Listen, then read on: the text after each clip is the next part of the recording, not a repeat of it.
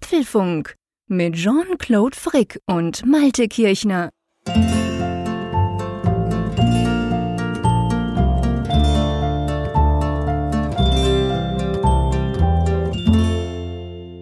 Folge 153 des Apfelfunks. Aufgenommen am Mittwoch, 23. Januar 2019. Draußen ist es bitterkalt, lieber Jean-Claude. Und nächste Woche steht ja so eine kleine, aber feine Weltpremiere bevor hier im Apfelfunk. Ja, stimmt, genau. Der liebe Malte verlässt die Nordsee sozusagen. Ja. Und wir werden nur temporär, keine Panik, genau. Aber du willst dann nicht von der Nordsee wie normalerweise aufzeichnen, sondern aus Berlin, gell? Aus Berlin, ja, genau. Also Bären-Berlin heißt es nächste Woche beim Apfelfunk. Ich bin mal gespannt, ob das auch so gut funktioniert. Mein mobiles Studio schnüre ich gerade, dass ich dann entsprechend auch in passabler oder guter Tonqualität und auch hoffentlich überhaupt dann auf Sendung gehen kann. Aber da gehe ich fest von aus. Die Vorbereitungen sind, wie gesagt, schon weit fortgeschritten. Aber es ist mal ein ganz neues Erlebnis, mit dir zu sprechen, wenn ich woanders bin. Das war ja bislang kurioserweise immer so. Du warst ja schon häufiger mal woanders, wenn wir hier gesprochen haben in unserem Apfelfunk. Aber ja, dann ist es tatsächlich so für mich, ich habe das irgendwie immer hingekriegt, dass ich dann immer an der Nordsee war, das wenn stimmt, wir ja. aufgenommen haben. Ja, genau. Und ich war ja auch schon an der Nordsee, wenn ich in den Ferien war in Holland, da haben wir schon Sachen produziert, sonst von anderen Dingen auch schon. Aber ja, du warst eigentlich immer so das Hauptquartier an der Nordsee sozusagen. Ja gut, das ändern wir nächste Woche. Vielleicht gerade, wenn wir beim Reisen sind, hier an dieser Stelle Gruß auf die Kanaren, wo 6 Apfelfunkhörer, glaube ich, gerade Ferien machen. Die haben uns auf Twitter geschrieben. Vielleicht hören sie das ja, ganz witzig. Vielleicht sind sie ja noch da. Ich nehme an, da ist es wärmer. Also du hast vorhin gesagt, kalt. Lass uns den kleinen Kältecheck machen. Die Schweiz steht aktuell, Moment, ich gucke gleich auf meinem Netatmo. Naja, das geht ja noch, -4. Ist okay. Ja, Gleichstand. Bin auch Harmonie, aktuell bei -4. Auch bei der Temperatur. Ja, das ist für die Nordsee schon extrem kalt. Also okay. Wir sind ja hier dann wettermäßig doch ein wenig beeinflusst, dann durch das warme Meer, in Anführungszeichen, also warm wirklich in Anführungszeichen, denn das ist ja auch einstellig momentan, man sollte da nicht reingehen. Einstellig, okay. Ja, also das kühlt schon deutlich ab, aber es ist halt irgendwie so, dass es das Klima hier dahingehend beeinflusst, dass es dann meistens doch etwas milder ist als im Binnenland. Also während ihr da unten, du ja sowieso da hoch oben in den Bergen, aber dann halt die Leute, die weiter tiefer in Deutschland sind, dann schon mal deutlich bibbern, haben wir meistens dann eher gemäßigte Temperaturen. Meistens leider auch so dummerweise dann immer so an der Frostgrenze, dass man auch mit Glatteis und diesen ganzen Späßen hier zu tun hat. Ja. Aber diesmal ist es wirklich so, wieder mal im Januar, dass es dann richtig kalt ist und ja, es ist mir auch recht, also es ist auch okay, ein bisschen Winter darf sein, ansonsten weiß man ja gar nicht mehr, welche Jahreszeit gewesen ist. Ja, das ist definitiv so, es war bis jetzt auch bei uns eigentlich zu warm, auch wenn jetzt natürlich alle jammern, sogar im Radio, große Kälte und so. Ja. Ich meine, ist ja Quatsch, wir haben Januar, klar ist es kalt, hey, Punkt, hallo. Ja, aber du sagst es gerade, wir haben Januar und das ist eigentlich der Punkt, weil so wenig los ist, da guckt natürlich auch alles auf das Wetter und empfindet es wahrscheinlich noch viel stärker, als es dann zu einem späteren Zeitpunkt ist. Es ist ja so eine arme Zeit. Nicht hier im Apfelfunk wohlgemerkt. Und Nein. Ja, vielleicht darf ich dann gleich mal so an dieser Stelle den Blick so ein wenig Richtung Sommer lenken. Dass wir uns mal ein bisschen aufwärmen. Nicht nur eben an der Jahreszeit, die uns da bevorsteht, sondern auch an vielen anderen schönen Dingen und eines im Besonderen. Ja. Ja. Es riecht nach Apfelfunk-Hörertreffen. Es riecht extrem nach Apfelfunk-Hörertreffen, liebe Hörerinnen und Hörer. Die neu dazugekommen sind, und das sind ja einige seit letztem Sommer. Wir hatten ja Ende Juni unser großes Apfelfunktreffen in Frankfurt. Es war ein Highlight für uns beide. Ich glaube auch für viele Hörerinnen und Hörer, zumindest für 90, die dabei waren, aber auch für ganz viele andere, die das geguckt haben auf YouTube etc. Könnt ihr auf apfelfunk.com mal danach suchen, dann findet ihr das auch. Und wir haben beschlossen, wir machen das nochmal und wir können jetzt schon ein paar Details, ohne ganz zu tief ins Detail zu gehen. Aber ich glaube, das Allerwichtigste ist das Datum. Also wenn ihr vorhabt, liebe Hörerschaft, uns vielleicht zu besuchen, dass wir zusammen dieses Hörertreffen machen, mal den Malte und den JC in echt zu sehen und dann denen zuzuhören, wie wir was aufnehmen und dann quatschen etc., ein schönes Weekend zu verbringen sozusagen, dann solltet ihr euch den 27. Juli, ist noch extrem weit weg, ich weiß, es kommt jetzt komisch bei -4 Grad, aber ihr solltet euch vielleicht schon mal den 27. Juli vormerken. Das würde ich empfehlen. Ein Samstag, wahrscheinlich richtig schön warm draußen. Eigentlich hätten wir jetzt noch so einen kleinen Save the Date Trommelwirbel einspielen müssen. Ja, stimmt, du hast recht, das hätten wir noch machen können. Das war jetzt recht unprätentiös, wie du es dann eingeführt hast, aber so sind wir. Willkommen zur Sache. Ja, Samstag, 27. Juli soll es soweit sein und wir können an dieser Stelle auch schon sagen, wo das Apfelfunkhörertreffen stattfinden wird. Genau, wir werden es wieder in Frankfurt machen, wir werden es wieder am gleichen Ort machen, wo wir es letztes Jahr gemacht haben. Es war einfach so perfekt von allem, von der Location, von der Unterstützung. Es war ein großes Fest für uns, aber vor allem natürlich auch für unsere Hörer und Hörerinnen, die da kommen konnten. Und darum machen wir es genau gleich, natürlich mit vielen neuen Themen. Wir haben schon ganz viele Ideen, darüber verraten wir noch nichts. Aber ich sag mal, Location ist Frankfurt, hat ja auch den praktischen Nebeneffekt, dass es mehr oder weniger in der Mitte ist zwischen mir in Bern und dir an der Nordsee. Richtig, genau. Also geografisch ideal gelegen. Wir haben ja mit Derag Living Hotels ja auch einen super Partner da letztes Jahr vorgefunden. Absolut. Und wir haben immer wieder gelobt, wie großartig es war. Und da ist es ja nur logisch, dass wir eben dann auch gesagt haben, wir würden gerne mit ihnen zusammenarbeiten. Und das Tolle ist, dass sie auch gerne mit uns weiter zusammenarbeiten wollen. Und ja, das ist ja einfach nur fantastisch. Und deshalb machen wir das. Ich freue mich schon sehr darauf. Und jetzt fragt ihr euch natürlich, wie kommt man da hin? Wie kann man daran teilnehmen? Das ist dann das, was Jean-Claude gerade angesprochen hat, was dann später in diesem Jahr kommt. Also wir haben da wieder was in petto, in Vorbereitung, wie wir dann dafür sorgen, dass ihr daran teilnehmen könnt. Wahrscheinlich ist die Nachfrage wieder größer als das Angebot an Plätzen. Deshalb müssen wir es ein bisschen kanalisieren, aber stay tuned. Wir wollten es an dieser Stelle einfach nur mal schon ankündigen, dass wenn ihr nämlich sagt, da will ich unbedingt hin, dass ihr zumindest eine Ahnung habt, wann findet das statt. Und vielleicht könnt ihr ja eben dann schon mal gucken, ob das bei euch überhaupt geht. Und wenn es geht, wir freuen uns auf euch. Genau, und wenn ihr wissen wollt, was euch da erwarten könnte, dann schaut mal auf Apfelfunk. Ich glaube, Apfelfunk/Frankfurt funktioniert immer noch, gell?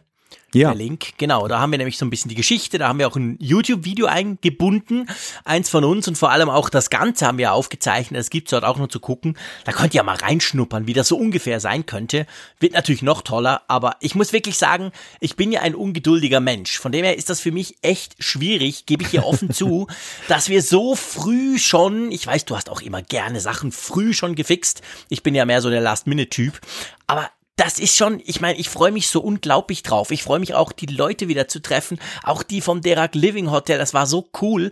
Aber hey, es dauert noch ewig. Ach. Ja, das Besondere an einem Event ist, dass man ja einerseits es nicht abwarten kann. Das geht mir genauso wie dir. Und auf der anderen Seite ist es aber so, dass es auch gute Vorbereitung braucht. Deshalb ist es ja gut, dass man die Zeit hat, ja, dass man nicht so unter Druck steht. Wir haben ja auch recht lange gebraucht, ja, weil es da doch einiges vorzubereiten gibt. Das ist schon ganz gut. Aber ja, ich kann es absolut nachempfinden. Also wenn ich eine Zeitmaschine hätte, ich wäre sofort am 27. Juli angekommen sowieso. Und würde da aussteigen. Und dann lassen wir die Party steigen. Unvorbereitet, genau. Völlig unvorbereitet. Also, hallo? Wenn wir improvisieren, das machen wir ja gerne im Apfelfunk. Das kriegen wir hin, ja. Aber auf jeden Fall, da ich ja sowieso auch eher der Sommertyp bin, kommt das natürlich noch dazu. Also diese Jahreszeit liegt mir deutlich mehr als dieses Mistwetter da draußen jetzt gerade. Und ja. Naja, egal. Also, 27. Juli, schreibt euch das schon mal auf. Das wäre doch cool, wenn wir uns alle da sehen in Frankfurt. Genau. Ich gucke gerade in unsere Shownotes und da sehe ich, du stehst unter Strom. Oh ja, ganz genau. Ja, und zwar, ich muss eine Ankündigung machen. Und zwar geht's um Smart Battery Case von Apple. Wir haben ja in der letzten Folge darüber berichtet, dass Apple das neu aufgelegt hat für die aktuellen iPhones. Und ich habe mich ja da ziemlich klar geäußert zur Schrecklichkeit des Designs, ich sag's mal so. Und habe da darf man sicher sagen, auch ziemlich drüber abgelästert und habe auch gesagt, dass ich sowas sicher niemals brauchen würde. Ja, so schnell kann's gehen. Es war dann so, es kamen ja danach einige YouTube-Videos raus, weil natürlich das inzwischen auch gekauft werden kann. Viele haben es auch zugeschickt bekommen und da habe ich mir so ein bisschen angeguckt und ich habe dann mal so auf den Februar geschielt. Ihr wisst, ich habe nie genug Batterie, das ist klar. An meinem iPhone XS Max lade ich mindestens einmal am Tag zwischendurch noch auf, sonst komme ich nicht nur in den Tag. Und der Februar ist ja so ein ganz spannender Tech-Monat. Wir kommen dann in anderen Folgen auch drauf. Da gibt's verschiedenste Events in London, in Barcelona. Ich werde die ganze Zeit sozusagen unterwegs sein. Da habe ich immer das Problem, dass ich so eine 25.000 mAh Batterie mit mir, so eine Powerbank mit mir rumschleppe, die ist tierisch schwer, aber halt, ja, ist okay, wenn du die ganze Zeit irgendwo auf dem Showfloor rumrennst. Und da hatte ich beschlossen, Ende letzte Woche dachte ich mir, weißt du was, jetzt kaufst du dieses blöde Battery Case, das Geld gibst du aus, dann testest du das und dann kannst du wenigstens auch, hast du auch eine richtige Meinung dazu, abgesehen davon, dass du es hässlich findest. Und das hatte ich dann vor und wirklich an dem Tag, wo ich in den Apple Store in Zürich wollte, schickt mir Apple eine Mail und fragt, ob ich das nicht testen will. Ich weiß nicht, ob die Apfelfunk hören, aber auf jeden Fall, gut. Jetzt hätte es heute kommen sollen, ihr kennt die Geschichte, Schweiz, Zoll, ich glaube, ich muss nichts mehr drüber sagen, wir sind ja in Afrika hier. Also das Ding hängt im Moment natürlich mal wieder am Zoll, aber nichtsdestotrotz werde ich das kriegen bald. Und ihr könnt versichert sein, dass ich euch dann drüber informieren werde. Ich sage das jetzt schon, obwohl ich noch gar nicht habe, weil ich ja dann wahrscheinlich, wenn ich es dann kriege, mache ich dann zum Beispiel ein Bild auf Twitter und ihr denkt dann vielleicht, hey, aber der Frick hat so abgelästert, jetzt hat er doch so eins. Jetzt kennt ihr quasi die Geschichte dahinter. Ja, also ich habe keine E-Mail von Apple gekriegt, deshalb habe ich mich dann mal an die Konkurrenz gewandt. War doch gut, siehst du, wir zwei, dann und haben wir alles. Wir reden nämlich dann in ein paar Wochen dann darüber.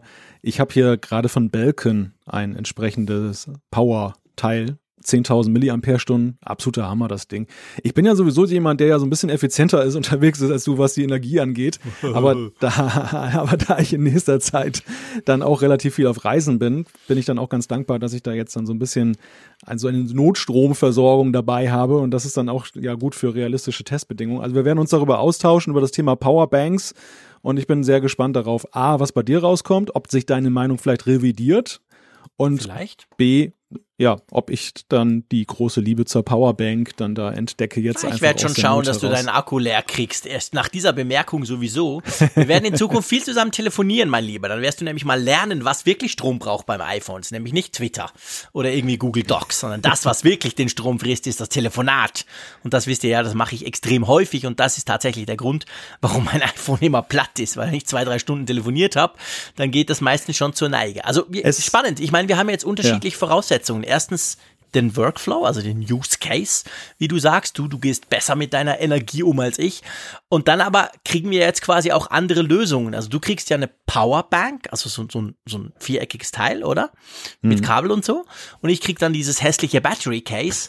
Mal gucken, finde ich spannend. Mal gucken, wie wir damit quasi durch den Tag oder durch die Wochen kommen, wenn wir ja beide auch ziemlich viel unterwegs sind in nächster Zeit. Es klingt wie eine Drohung, dass du gerade sagtest, wir telefonieren mehr. Es ist aber ja eigentlich ja etwas Schönes, wenn wir beide telefonieren. Und das ist ja eine wunderbare Überleitung, denn wir sprechen ja gerne miteinander zu unseren Themen, würde ich sagen. Ja, aber definitiv. Dann fangen wir jetzt mal an. Wir haben nämlich, obwohl es bis gestern so als relativ wohl, ich will nicht sagen langweilig, aber so viel war jetzt nicht los im Tech-Bereich, aber das hat sich dann ein bisschen geändert. Also, wir sprechen zuerst mal über Updates. Gestern war wieder ein ganz großer Update-Dienstag und das werden wir natürlich genau beleuchten, was Apple denn da eigentlich alles released hat. Genau, wir sprechen über kostenlose E-Books.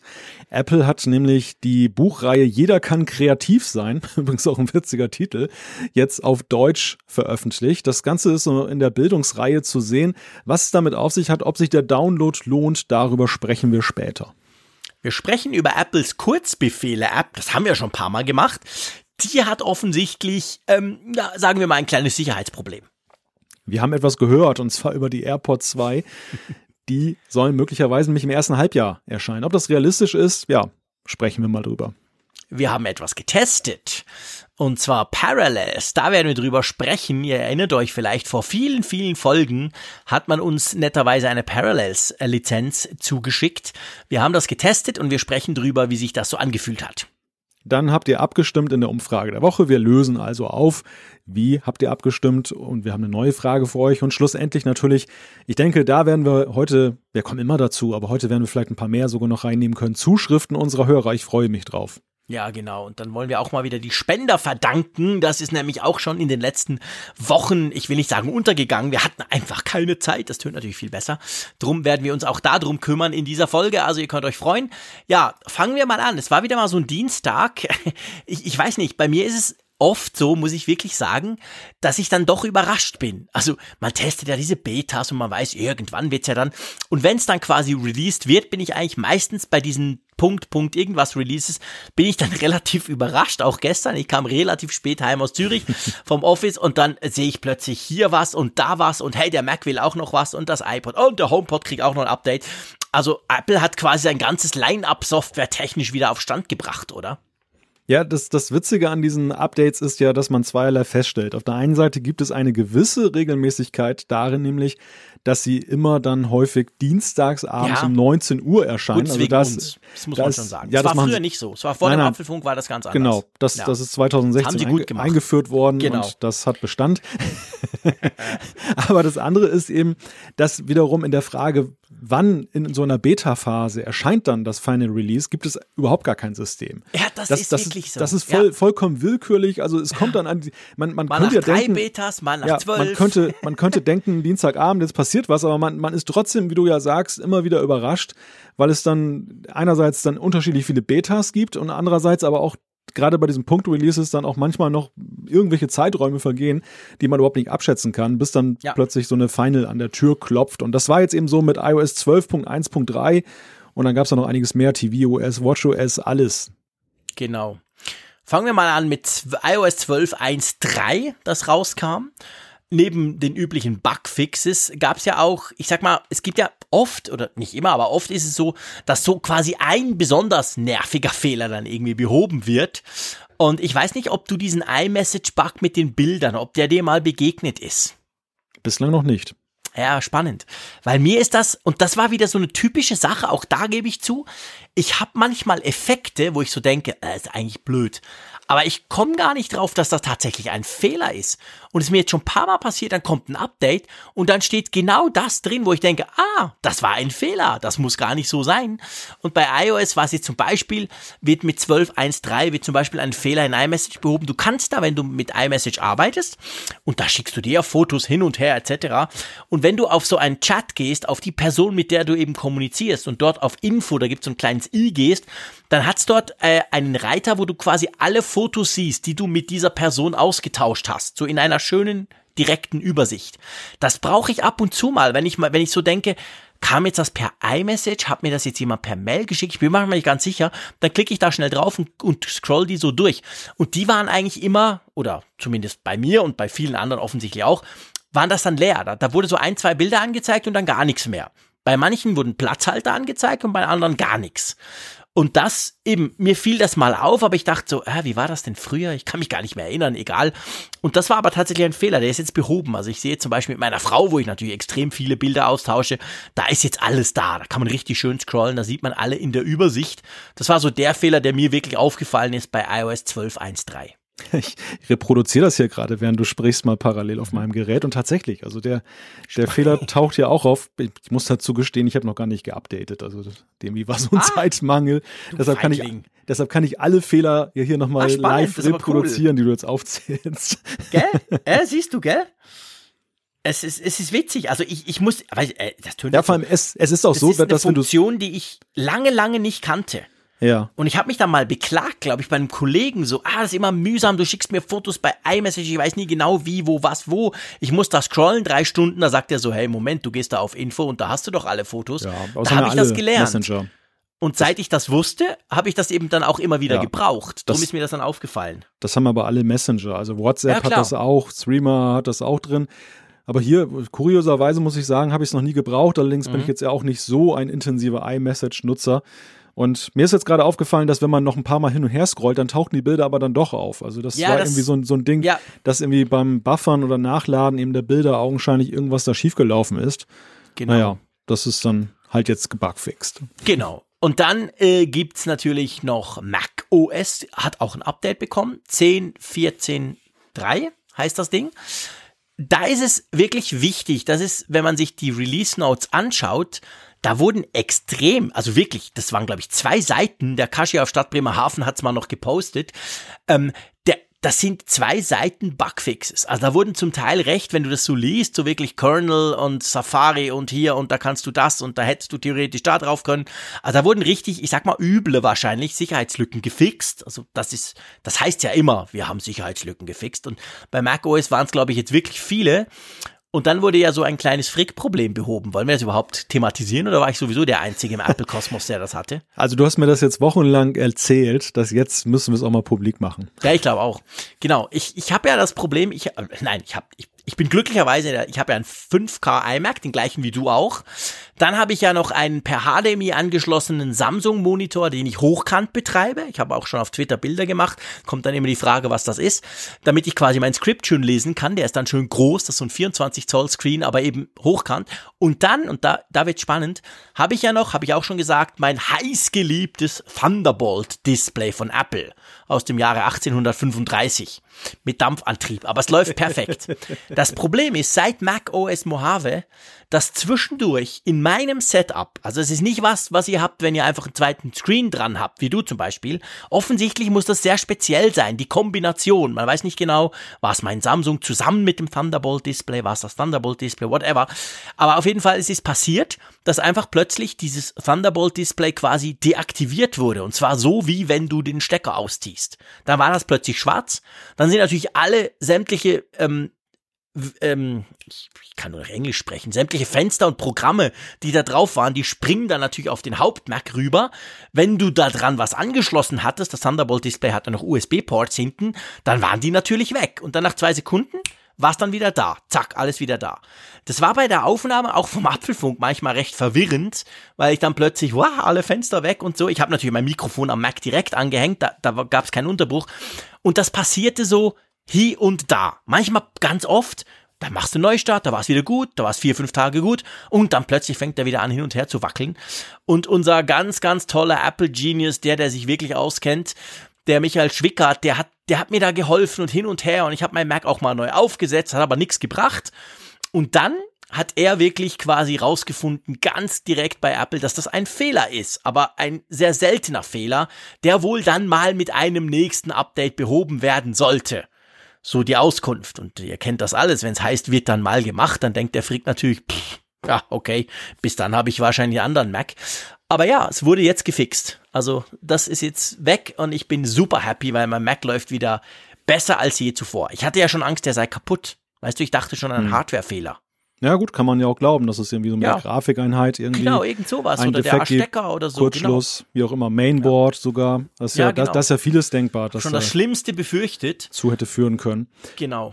Also halb Cupertino, der halbe Apple Park hat in den letzten Wochen an dem Frick-Update gearbeitet. Ich dachte, hey, da kann nicht mehr Apfelfunken. Geht ja gar nicht, da müssen wir was machen. So haben sie das jetzt released. Ich bin sehr froh, ich bedanke mich bei allen Beteiligten. Also ich schätze, Tim Cook höchstpersönlich hat am Dienstagabend um 19 Uhr europäischer Zeit so einen roten Buzzer gedrückt. Das Problem war ja, der konnte es ja nicht nachvollziehen, weil der arbeitet ja nur auf dem iPad. Der sagt ja immer, stimmt. Man braucht keinen Mac. Der macht ja alles auf dem iPad Pro. Darum war es natürlich schwierig. So, also Ende der Kalauer hier. Aber ich bin sehr froh. Ich bin wirklich happy, weil das war also zwischenzeitlich wirklich so mühselig, dass ich dann das Thunderbolt-Display direkt, also einfach ausgesteckt habe. Aber ja, ist ja auch blöd. Ich habe mich gewöhnt. Ich brauche 3 Screens. Also ihr wisst ja, der Bildschirm kann nie groß genug sein beim Frick. Von dem her, das passt schon. Jetzt bin ich froh, dass das wieder läuft. Das nächste Update, was wir besprechen, das ist WatchOS 5.1.3 und da muss man eher darüber sprechen, was nicht damit gekommen ist, denn wir erinnern uns, in 5.1.2 war es ja so, dass die USA die lang ersehnte Funktion EKG bekommen haben. Und ich glaube, nicht wenige haben gestern, als es dann online ging, das Update damit eben die Hoffnung verknüpft, könnte es womöglich in weitere Länder, könnte es gar in Deutschland oder in der Schweiz oder irgendwo in Europa auftauchen, die Funktion. Aber da muss man sagen, da wurde das Punkt-Release dann wieder seinem Ruf gerecht. Es waren im Wesentlichen halt, oder wir wissen nicht mal genau, was sich geändert hat. Es sind Bugfixes und Sicherheitsgeschichten, die da eingepflegt wurden. Ich merke überhaupt keinen Unterschied. Es lief schon vorher perfekt. Die Apple Watch läuft jetzt auch noch perfekt. Also ich habe keinen Unterschied gemerkt. Und ich muss sagen, das fällt mir jetzt auf, wo du das erzählst von diesem EKG.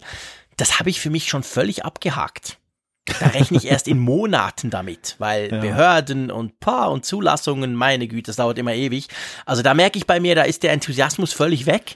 Da rechne ich gar nicht mehr damit, dass das kommt. Aber du hast recht, theoretisch hätte es ja sein können. Stimmt. Ja, wir sind natürlich da auch sehr stark geprägt von Apple Pay, wo es ja wirklich Jahre gedauert hat, bis eine Funktion. Von uns, ja. Naja, so früh war der ja nun auch nicht dran in der Schweiz. Na, aber viel früher als ihr. Ja, das ist egal. Es geht nur darum. Wir haben euch geschlagen. Ja, stimmt. Nein, aber nee, es ist wirklich, ich glaube, bei mir ist es wirklich mehr so dieses Gesundheitszeug, wo ich denke, da muss die Gesundheitsbehörde und das dann in jedem Land, meine Güte, die gelten ja jetzt nicht unbedingt als die superspeditivsten. Drum bin ich da, also ich würde es mir ja wünschen, ich fände es genial, keine Frage, aber ich fürchte, das dauert wahrscheinlich eben halt doch noch eine Weile. Na gut, aber es wirft ja andererseits, das muss man hier auch mal thematisieren, ein Licht darauf, wir sprechen ja mal drüber, dass so Gesundheitsfeatures auch in Zukunft eine Rolle spielen könnten und dass es da irgendwie weitergeht. Das wirft natürlich schon ein Licht darauf, auch auf die Schwierigkeiten, die Apple da haben wird, wenn sie mehr in dem Bereich machen werden. Also EKG definitiv ist ja der Anfang. Es wurde immer mal über Blutzuckermessung gesprochen, Blutdruck ist da auch irgendwo in der Forschung, dass man das optisch erfassen kann und nicht, dass die Apple Watch sich aufblasen muss am Arm. Das wäre natürlich ein bisschen... Genau, so alle paar Minuten. Wer schon mal so ein Langzeit Blutdruckmessgerät hatte. Das kann man vielleicht sogar nachrüsten für die Alten. Der wird wissen, wie das ist. Ja, das ist ganz schrecklich. Also wenn du so ein 24-Stunden-Dings da hast und dann bläst sich dein Arm immer auf und das ist echt nicht sehr schön. Sehr unangenehm, ja, hatte ich auch schon. Es wäre sensationell, wenn eines Tages die Apple Watch das wirklich auch optisch irgendwie ermitteln könnte. Aber es wird genauso da ja auch sein, dass es eben durch diese Medizinprodukteprüfung dann muss, denke ich zumindest. Und das könnte dann eben dann auch wieder eine Hürde aufbauen, zumindest eben für die Europäer, die dann eben dann entsprechend warten müssen. Ist ein bisschen schade, aber gut, ich meine, es gibt auch gute Gründe. Wir haben ja auch die Diskussion geführt auf Twitter mit einigen, die dann eben sagten, was soll der Mist und überhaupt. Es geht ja hier auch um was, ne? Das ist ja nicht jetzt so irgendwie, das geht ja nicht um irgendein Smiley, den man da verschickt an irgendwelche Kumpels, sondern es geht ja hier schon auch um Funktionen, die Leuten ja auch einen gehörigen Schrecken einjagen können, wenn sie eben nicht funktionieren. Und deshalb finde ich es absolut richtig und sinnvoll, dass das sorgfältig geprüft wird und lieber etwas länger als zu wenig und dann ist es nachher Mist. Also das ist ja schon in Ordnung. Ja, nee, absolut. Also sicher eben. Ihr wisst, ich bin furchtbar ungeduldig, aber da kann man nicht rumspielen mit. Das muss schon passen und stimmen. Das ist nicht das Gleiche wie die Schritte, wo es eigentlich völlig wurscht ist, ob der jetzt 8000 Schritte zählt oder 10. Aber das ist dann schon eine andere Liga und drum dauert es halt auch länger. Ja, dann der Apple TV hat ein Update bekommen. Ich schlafe mal kurz ein. Nee, sorry, das ist fies, aber das interessiert mich selten. Apple TV-Updates interessieren mich fast nie, weil auch da ist, ich meine, für Schweizer wäre es ja spannend, Siri, ihr wisst ja, wir haben ja das nicht auf dem Apple TV. Unser Apple TV ist stumm, im wahrsten Sinne des Wortes. Und das wäre ja was Cooles, wenn das mal kommen würde. Aber da rechne ich auch schon seit Jahren nicht mehr damit. Drum interessieren mich ganz ehrlich gesagt solche Apple TV-Updates jeweils gar nicht. Ich mache die auch immer erst viel später oder beziehungsweise ich glaube, der macht sogar selber. Ich weiß gar nicht. Also das ist was, obwohl ich ihn ja viel brauche, aber der läuft einfach und da kümmere ich mich tatsächlich recht wenig um Updates. Apropos Siri bleibt stumm. Und das ist ja witzig, wenn ich das sage. Darf ich das erzählen? Ja klar, du bist unser Siri-Experte. Genau, ich bin ja unser Siri-Experte, vor allem im Jahr 2019. Nee, aber ich habe 2 HomePods, das wisst ihr. Und die haben auch natürlich ein, wie heißt das eigentlich? Ist das auch iOS? Ich muss mal gleich mal in das ist Home-App gucken, gell? Das heißt auch eher, das heißt ganz offiziell, das heißt nicht irgendwie HomePod OS oder so. Da mal draufklicke, Einstellungen. Ich glaub dir das ja nicht, weißt du. Ja, doch, tatsächlich. Ja, Moment, es heißt einfach Version 12.1.3. Also natürlich die gleiche Version wie bei iOS. Es steht nicht iOS vorne dran, aber logisch, wie wir alle wissen, es ist iOS. Und da war es so, dass mir das ein paar Mal passiert ist. Ja, ich brauche Siri ab und zu. Nicht sehr häufig, aber ab und zu brauche ich sie, wenn ich mit dem HomePod was mache. Und dann hat sie einfach nicht reagiert. Das hat gesagt, das Keyword, ich sag's jetzt nicht. Und dann war es einfach still. Dann hast du irgendwie mit dem Finger drauf getapst, dann ging's vielleicht oder auch nicht. Manchmal musste ich die Dinger sogar ausziehen, ausstecken, Strom deaktivieren, weil die haben ja keinen Schalter, wo du mal quasi Neustart erzwingen kannst. Und das Problem, dass eben Siri einfach stumm bleibt, auch wenn du das Keyword rufst, das soll offensichtlich gefixt worden sein. Mal gucken. Also ich lese ja gerade nochmal, Wikipedia behauptet, dass AudioOS der Name ist von diesem System. Echt? Es ist also tatsächlich ein iOS, eine iOS-Ableitung, genau. Ja. Die dann halt reduziert ist auf die Funktionen, die benötigt werden. Man braucht ja keine Bildschirmfunktion auf dem HomePod. Nein. Aber das Ganze wird wohl intern bei Apple AudioOS genannt, aber es hat ja offiziell gar keinen Namen jetzt so. Ja, und beim Apple TV ist es ja so, das heißt ja tvOS, ganz offiziell. Ja. Ja. Ist natürlich auch ein Teil an iOS, aber witzigerweise ist ja eigentlich beim Apple TV, musste ich mal achten, da sind ja die Versionsnummern nicht die gleichen. Schon 12, aber es ist dann hinten, glaube ich, nicht ganz das Gleiche. Man verspricht sich aber auch von diesen Systemen nicht viel, weil sie auch selbst auf den Weltentwicklerkonferenzen ja immer recht blass bleiben. Also ich fand jetzt gerade so tvOS, weil du das vorhin sagtest, das war ja nun auch nicht so ein großer Wurf jetzt auf der letzten Weltentwicklerkonferenz, die neue Version. Und wenn du schon das Main-Release hast, dass es recht langweilig bleibt, ja, was soll denn dann ein Punkt-Punkt-Release dann bringen? Also ja, genau. Das, und daher rührt, glaube ich, auch so diese ja, geringe Erwartungshaltung, ja, die man dann hat. Stimmt. Es wäre natürlich mal ein Kracher, wenn sie jetzt irgendwie so ein ganz cooles neues Feature dann in so ein Punkt-Punkt-Release da reinhauen. Das würde uns beide ja völlig umwerfen, da wären wir gar nicht drauf gefasst. Wir würden es wochenlang nicht merken wahrscheinlich. Aber also nicht falsch verstehen. Ich finde, bevor wir jetzt wieder ganz viele Zuschriften kriegen, wir mögen ja die Dinger. Wir haben letztes Mal oder vorletztes Mal ausführlich über den Apple TV gesprochen, den wir beide sehr schätzen. Ich schätze inzwischen die HomePods auch. Ich finde das cool.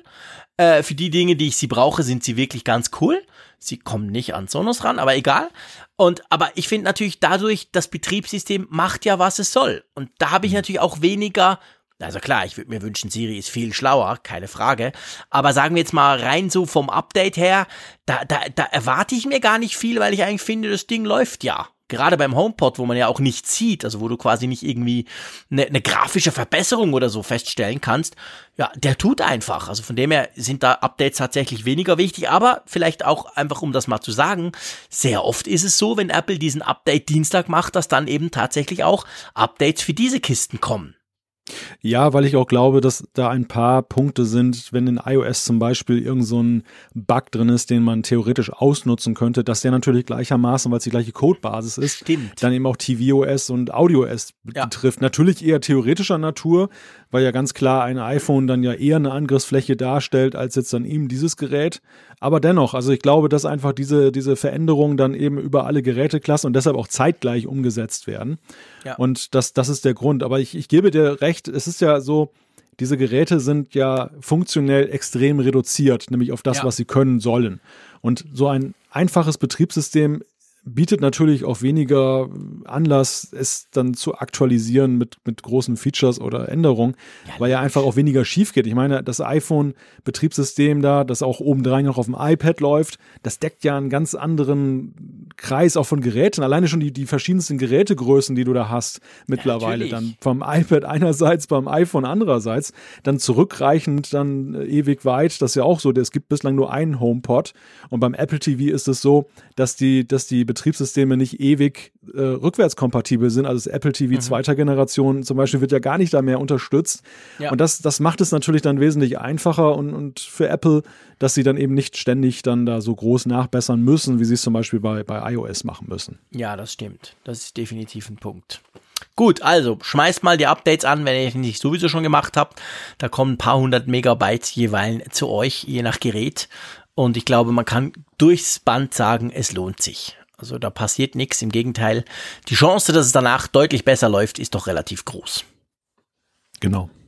Wollen wir mal zu den kostenlosen E-Books kommen von Apple? Ja, da stellt sich ja auch die Frage, lohnt es sich? Also genau. Das Thema ist, Apple hat jetzt dieser Tage bekannt gegeben, erst mit einer Pressemitteilung und dann gab es auch für Pädagogen ausgesuchte ein Event in London. Da hatten uns auch einige Hörer darauf hingewiesen, die daran teilgenommen haben. Da wurden dann Badges gepostet und Hinweise gegeben, dass sie eben dort vor Ort sind. Und da geht es um diese Initiative, jeder kann kreativ sein. Das ist, glaube ich, in den USA, oder das ist definitiv in den USA zuerst gebracht worden. Jetzt ist es auf mehrere weitere Sprachen, unter anderem Deutsch, erweitert worden. Und das ist ja zu sehen in dieser Bildungsoffensive, die Apple da letztes Jahr ja vor allem stark forciert hat. Wir erinnern uns an das Chicago-Event. Mhm. Sie gehen ja da so aktiv vor, einerseits, dass sie die iPads dann da etwas günstiger gemacht haben und diesen Crayon-Stick, oder wie heißt der? Crayon-Stick, glaube ich, ne? Als genau. Alternative zum Apple Pencil. Genau, der von dann damals ja gebracht haben, der kostet ja nur, glaube ich, $49 statt eben der Apple Pencil über 100. Und da gibt's halt E-Books und jeder kann kreativ sein, E-Books, die kann man kostenlos da im iBook Store, das heißt ja mittlerweile Bücher, dann einfach nur runterladen. Das sind, also ich habe mir mal das Buch über Videogestaltung angeguckt, das sind so sehr kindgerechte Bücher, so ein bisschen Tutorials, die halt dann sagen, wie kann man zum Beispiel mit der Clips-App jetzt dann eben da so ein kleines Video schneiden. Das ist aber nicht nur Software, also man darf es nicht verwechseln, das ist jetzt keine reine Promotion für Apple-Software, sondern das wird den Kindern auch so etwas mit auf den Weg gegeben, zum Beispiel der goldene Schnitt, ne? Dass man dann im ersten Drittel dann halt die Sachen positioniert im Bild, wie macht man so ein Interview, Close-Ups und diese ganzen Geschichten. Also durchaus auch für Erwachsene die sich noch nicht so intensiv damit befasst haben, interessant mal so durchzublättern. Es ist ja auch immer auch kostenlos, das Ganze. Mhm. Genau. Ja, ich finde es einfach eine interessante Initiative. Auch. Ja. Also da ist ziemlich viel drin. Also weißt du, rein schon nur vom Umfang her. Ich finde das eigentlich eine sehr spannende Initiative und ich glaube, ich habe mir das über Fotografie mal runtergeladen, jetzt noch nicht durchgearbeitet oder durchgelesen, aber ich glaube, man darf auch nicht, also du hast jetzt viel von Kindern gesprochen, natürlich, das ist natürlich das passt ja in die Schulinitiative von Apple, ganz klar, das Chicago-Event und so, aber ich finde jetzt, also zumindest in dem, was ich mal kurz anguckt, da hat es auch viele spannende Dinge, also das ist jetzt eigentlich, das sind keine Bücher nur für Jugendliche oder sagen wir mal, Kurse nur für Jugendliche, oder? Nein, überhaupt nicht. Also sie sind natürlich von der Aufmachung her schon so ein bisschen man kommt sehr einfach rein und das stimmt. Gibt es auch Zeichnen. Da kann man wirklich lernen draus auch. Ja, es gibt dann zum Beispiel zum Thema Zeichnen, Musik gibt es dann etwas. Es gibt auch so ein Lehrerhandbuch, Fotografie sehe ich hier gerade. Ja, also alle so diese multimedialen, gestalterischen Bereiche. Und ja, klar, also wie gesagt, da kann auch ein Erwachsener sich noch eine Scheibe von abschneiden, wenn man sich allgemein für das Thema interessiert. Man will einen leichten Zugang haben, es ist kostenlos, man kann sich das einfach mal angucken. Ist auch ein netter Showcase, finde ich, insgesamt für die Bücher-App, weil Apple auch damit so zeigt, wie man solche E-Books gestalten kann. Ich finde, das ist ja so ein Thema, was ja in den ganzen letzten Jahren doch etwas hinter den Erwartungen geblieben ist. Apple hat ja damals so einen Standard gezeigt, es gab ja auch dieses, wie heißt das noch, Author-Dings da. Ah ja, stimmt, genau. Da habe ich mir immer mal runtergeladen, irgendwie in den Tiefen meines Systems schlummert es hier noch. Habe ich nie ausprobiert, ja. Ich glaube, iBooks Author hieß es und damit kann man halt eben auch diese Bücher erstellen, auch relativ einfach zu bedienen, also auch jetzt nicht irgendwie so ein Hexenwerk, das zu tun und am Anfang gab es so einen kleinen Hype, aber so richtig durchgesetzt hat es sich nicht. Und Apple zeigt eben mit seinen eigenen Büchern halt auch, was man da machen kann, dass man da Videos einbetten kann. All das, wovon wir, ich möchte nicht sagen. Die sind auch recht groß, also es sind ein paar hundert Megabyte, also von dem her ist eben nicht nur Text, es ist nicht nur so ein trockenes Buch, sondern da ist auch viel Multimedia-Zeugs drin quasi. Es ist eine Machbarkeitsstudie, würde ich einfach mal sagen. Also das stimmt. Sie zeigen damit, was geht, wie man es anstellen kann. Es ist in doppelter Hinsicht so ein bisschen pädagogisch. Ja, einerseits halt gegenüber den Schülern, den jungen Menschen, die es ja direkt adressiert, aber andererseits eben auch für alle anderen Interessierten und vielleicht auch für Gestalter, für Publisher, die mal sehen wollen, was man da eben so machen kann. Ja, und wann gibt's von Apple schon mal was gratis? Ja, Geschenke von Apple. Von dem her sehr selten. Ist denn schon Weihnachten? Genau. Nee, lohnt sich wirklich. Also ich glaube, das lohnt sich da mal reinzugucken, definitiv. Das könnt ihr einfach was mich noch erstaunt hat, ich habe diese Bücher-App, die ja früher iBooks hieß, wirklich, wirklich seit langem nicht mehr aufgemacht. Und jetzt, als diese Medienmitteilung rauskam letzte Woche, habe ich das natürlich gemacht. Und dann, war es sogar Anfang Woche? Also auf jeden Fall ziemlich neu. Und dann ist mir aufgefallen, dass sie das irgendwie gar nicht featuren. Das war gar nicht irgendwie, ich dachte so, das dann gleich zuvorderst und so. Ich musste wirklich in der Suche, jeder kann eingeben und dann kommt dann gleich, jeder kann kreativ sein, da kommen all diese verschiedenen Bücher. Hat mich noch erstaunt. Ich hätte das jetzt also in meinem eigenen Bookstore quasi, hätte ich das jetzt viel prominenter gleich an den Anfang gesetzt. Ja, das hat mich in der Tat auch irritiert, weil ich die gleiche Herangehensweise hatte. Ich hatte diese Pressemitteilung gelesen und irgendwie Stunden später habe ich dann diese Bücher-App dann herangezogen, habe gesagt, das lade ich mir mal runter, hatte aber dann mittlerweile schon vergessen, wie der genaue Titel war.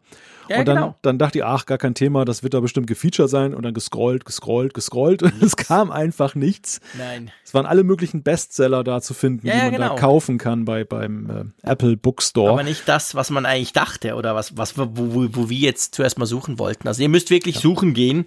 Offensichtlich hat Apple da nicht vor, irgendwie so eine spezielle Seite noch einzurichten oder so. Ja, vielleicht kommt das noch. Ich habe so überlegt, wie ich das finden soll, dass sie das gar nicht featuren. Einerseits finde ich es ja ganz sympathisch, dass sie eben dann nicht jetzt so eine krasse Eigenpromotion da machen, sondern dann den regulären Büchern den Vortritt lassen. Auf der anderen Seite, finde ich, ist es halt auch so ein Anlaufpunkt, wo man ja doch dann ganz gerne ein bisschen an die Hand genommen wird. Also ich hoffe eigentlich, dass sie das da doch irgendwo, muss ja nicht ganz oben stehen, aber dass man, wenn man ein bisschen scrollt, dass es dann doch eher auffindbar ist, als es jetzt der Fall ist. Weißt du, ich meine, ich frage mich ja, das ist jetzt natürlich die Diskussion, ich frage mich ja generell, ich gebe zu, ich bin veramazonisiert.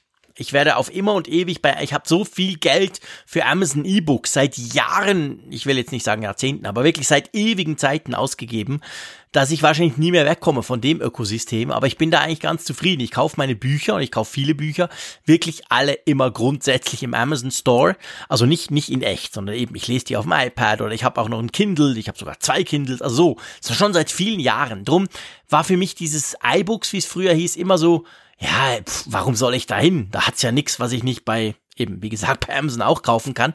Und ich frage mich manchmal so ein bisschen, bin das wieder nur ich? Oder ist es nicht generell so, dass diese iBooks oder jetzt Bücher-App wahrscheinlich kaum jemand nutzt, inklusive dem Store, der da drin ist? Das ist eine gute Frage. Weißt du das? Kann man das abschätzen? Nee, also Zahlen habe ich dazu noch nicht gesehen. Mein eigenes Nutzungsverhalten ist so, dass ich bin komischerweise so Amazon... halte ich immer ein bisschen Distanz zu, was die E-Books angeht. Ich war relativ früh eben auf dem Apple-Trip unterwegs und finde da auch die Bücher, die mich interessieren. Also ich nutze die dann ganz gerne, wobei ich jetzt auch nicht so ein extremer Vielnutzer bin, dafür fehlt mir einfach die Zeit. Ich glaube, ich habe noch nie ein Buch gekauft im Bücher. Doch, diverse schon. Okay. Es ist einfach charmant, weil es ja so angelehnt ist an iTunes. Das ist irgendwie so gewohnt, aber das ist genau das Gleiche, was du beschrieben hast mit Amazon. Ja. Dass du eben, wenn du dich gewöhnt bist, das da so zu machen, dass es dann eben dann umgekehrt dann genauso eben ist, wenn du dann in der Apple-Welt zu Hause bist und du bist dann mal gelandet, dass du dann zu faul bist, wahrscheinlich zu Amazon dann rüber zu wechseln und dort die Bücher dann zu kaufen. Das Schöne ist ja aus meiner Sicht, und deshalb sehe ich das auch so völlig unverkrampft, dass ja du beides kann gut koexistieren. Natürlich kannst du keine Apple-Bücher jetzt auf dein Kindle laden. Das geht natürlich nicht. Ja, klar. Aber was du sehr wohl kannst, wenn du zum Beispiel das iPad als E-Book-Device benutzt, du kannst ja parallel eben die Kindle-App da installieren und da lesen und dann die Apple-Bücher lesen. Das finde ich eigentlich ganz schick, weil so vieles, worüber wir reden, ist ja immer irgendwie gebunden an ein bestimmtes Gerät. Das ist ja so, das Ecosystem ist abgeschlossen, du kannst nur ein bestimmtes Gerät. Bei den Büchern, du genießt alle Freiheiten. Insofern finde ich, warum soll man die Freiheit nicht nutzen? Nur so rum. Du kannst auf iOS quasi auch mit der Kindle-App arbeiten. Das mache ich eigentlich. Ich lese wahrscheinlich mehr Bücher auf dem iPad als auf meinem Kindle. Den Kindle brauche ich wirklich meistens dann am Strand. Irgendwo in den Ferien, weil wenn es richtig hell ist, ist das immer noch das Beste im Sonnenlicht. Aber sonst lese ich wirklich tatsächlich meistens auf dem iPad. Aber du kannst natürlich mit der Bücher-App nirgends hin, wenn du zum Beispiel ein Android-Smartphone hast oder so. Wohingegen Kindle ja quasi auf jedem Device läuft. Ja gut, das ist sicherlich so Mischnutzer, die dann eben dann, so wie du, noch 20 Android-Smartphones haben. Aber ich lese tatsächlich dann fast nur auf dem iPad, das stimmt schon. Also ich lese, obwohl ich die Androids ja wirklich gerne mag und da auch alles drauf habe, aber lustigerweise lesen, das ist bei mir auch so. Da bin ich wirklich dann meistens mit dem iPad unterwegs. Ja. Da würde das gehen mit dem... Ich habe noch gar nicht die Preise verglichen, ich weiß das gar nicht. Ich glaube, die sind identisch. Ob die ähnliche Preise haben oder... Ja, also ich glaube... Das so Buchpreisbindung mäßig. Ja, ja. Wahrscheinlich kostet überall das Gleiche. Zumindest in Deutschland ist das ja sowieso sehr rigide. Mein Use Case sieht eher so aus und da, glaube ich, deckt Apple auch meine Bedürfnisse mit dieser App ganz gut ab.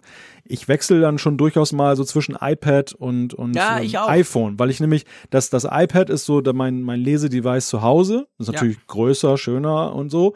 Und auf der anderen Seite, wenn ich im Zug sitze, dann will ich nicht unbedingt das iPad rausholen, auch wenn ich es theoretisch sogar im Rucksack habe, sondern dann bin ich geneigt, mal eben das iPhone zu zücken und dann lese ich mal wieder ein paar Seiten von dem Buch, was ich gerade geladen habe. Ich switche bei Büchern, ich lese die nie auf einem Device. Der dritte hin und her. Der dritte Punkt da, den ich noch erwähnen wollte, ist, dass auf dem Mac gibt es ja nun auch die Bücher-App.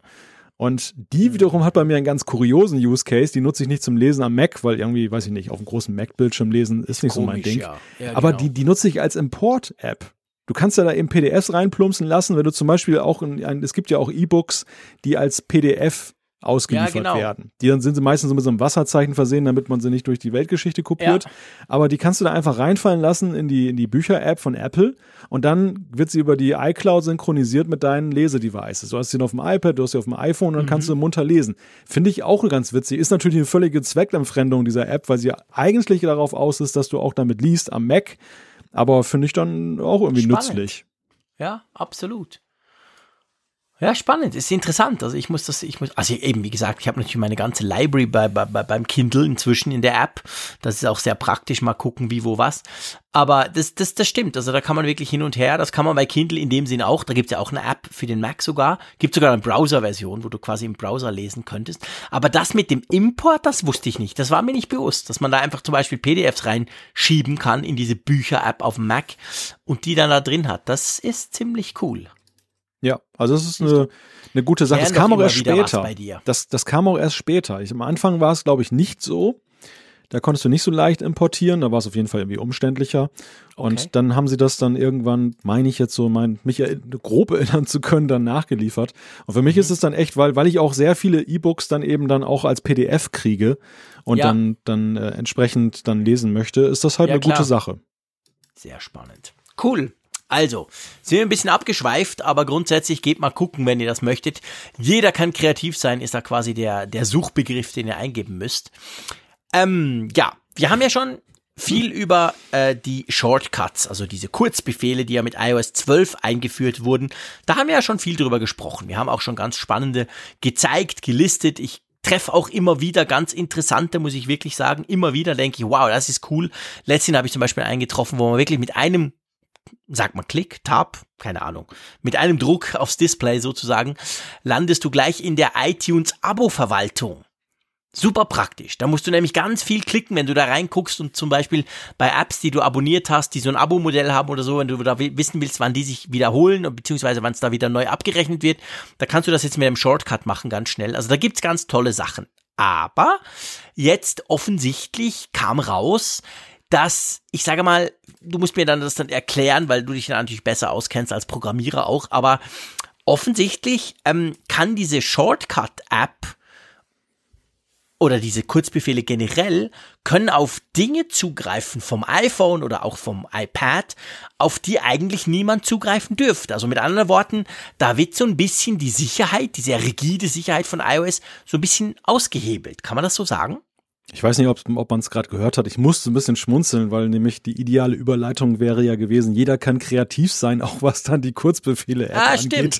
Da hast du recht. Das wäre der perfekte Überleitung gewesen. Ja, aber zu deiner Frage. Es ist so, diese Kurzbefehle-App, einst ja als Workflow im App Store, damals noch eine Drittentwickler-App von Apple gekauft. Wir haben das ja hier schon mal thematisiert.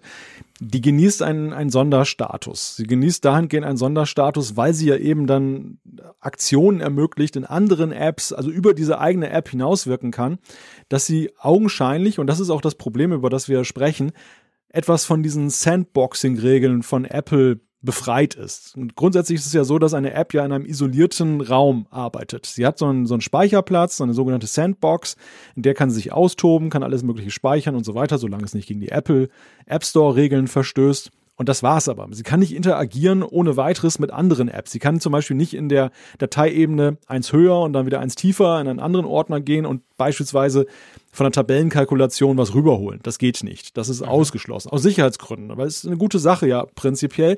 Hat aber eben auch das Problem, dass dann eben diese Interaktion zwischen den Apps dann recht blockiert ist. Apple hat das ja dann damit gelöst, dass sie ja so eine Art Schnittstelle geschaffen haben, dann über dieses Share-Sheet ja auch, dass man da Daten austauschen kann, aber eben sehr begrenzt und sehr limitiert. Und diese Kurzbefehle-App, die kann augenscheinlich und keiner weiß momentan so richtig, ob das gewollt war oder ob das dann, also zumindest war es nicht so gewollt, aber welche Bewandtnis es hat, ob es einfach nur ein Übersehen war oder ob es irgendeine andere Bewandtnis, einen Grund hat, kann in die Hauptebene wechseln, wenn man eine Datei holt und kann dann in irgendwelche beliebigen Ordner reingehen. Selbst in den Systemordner. Und das ist natürlich extrem kritisch.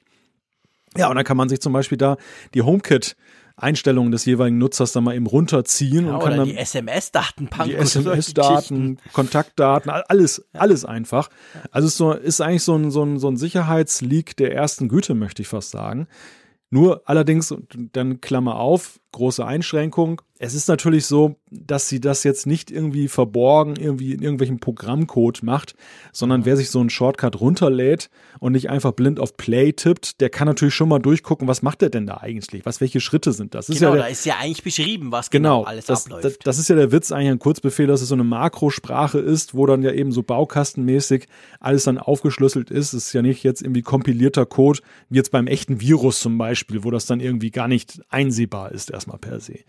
Und darauf sollte man vielleicht achten in diesen Tagen, bis dann ein Update kommt. Ich denke mal, es wird nicht ewig dauern. Die Kurzbefehle-App wird ja auch über den App Store bereitgestellt. Also vielleicht geht das eben auch ohne, dass sie dann irgendwie groß im System was machen müssen. Ich denke, es ist eine Frage von Tagen, oder? Ich glaube auch, ja. Also ich denke echt auch. Und es würde jetzt eigentlich reichen, die Kurzbefehle-App zu aktualisieren. Da müsste man jetzt nicht nochmal ein iOS-Update rausbringen, oder? Ich meine oder schon. Ist die Kurzbefehle-App quasi ja nur die, Blödsack, das Zusammenklicken der Makros oder beziehungsweise das Ausführen der Makros und das eigentliche Passieren passiert dann anders.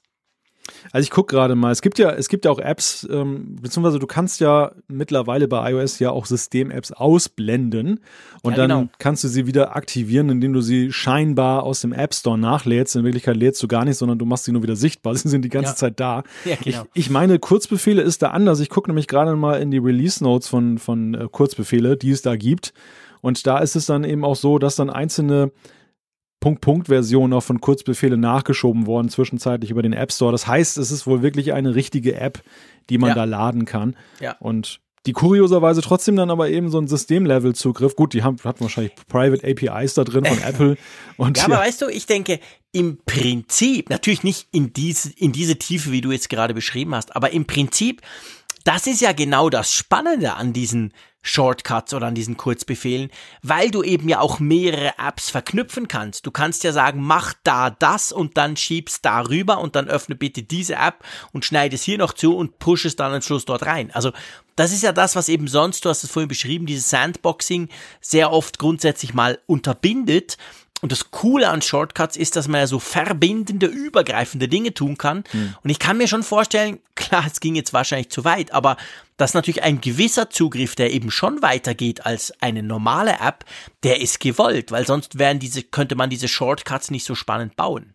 Ja, es ist, also ich sag mal so, es ist ein Geben und Nehmen. Es ist auf der einen Seite ein Geben, die Apps, die dann von Shortcuts unterstützt werden, das macht Shortcuts nicht einfach selbst. Also die gehen nicht in deine Overcast-App und bauen da irgendwelche Shortcuts ein, sondern es ist so, dass der Entwickler dann auch schon, es gibt da entsprechende APIs, so wie diese Schnittstellen für die Shortcuts, die kann der dann eben sagen, dass er gewisse Aktionen einfach auch anmeldet im System und bereitstellt.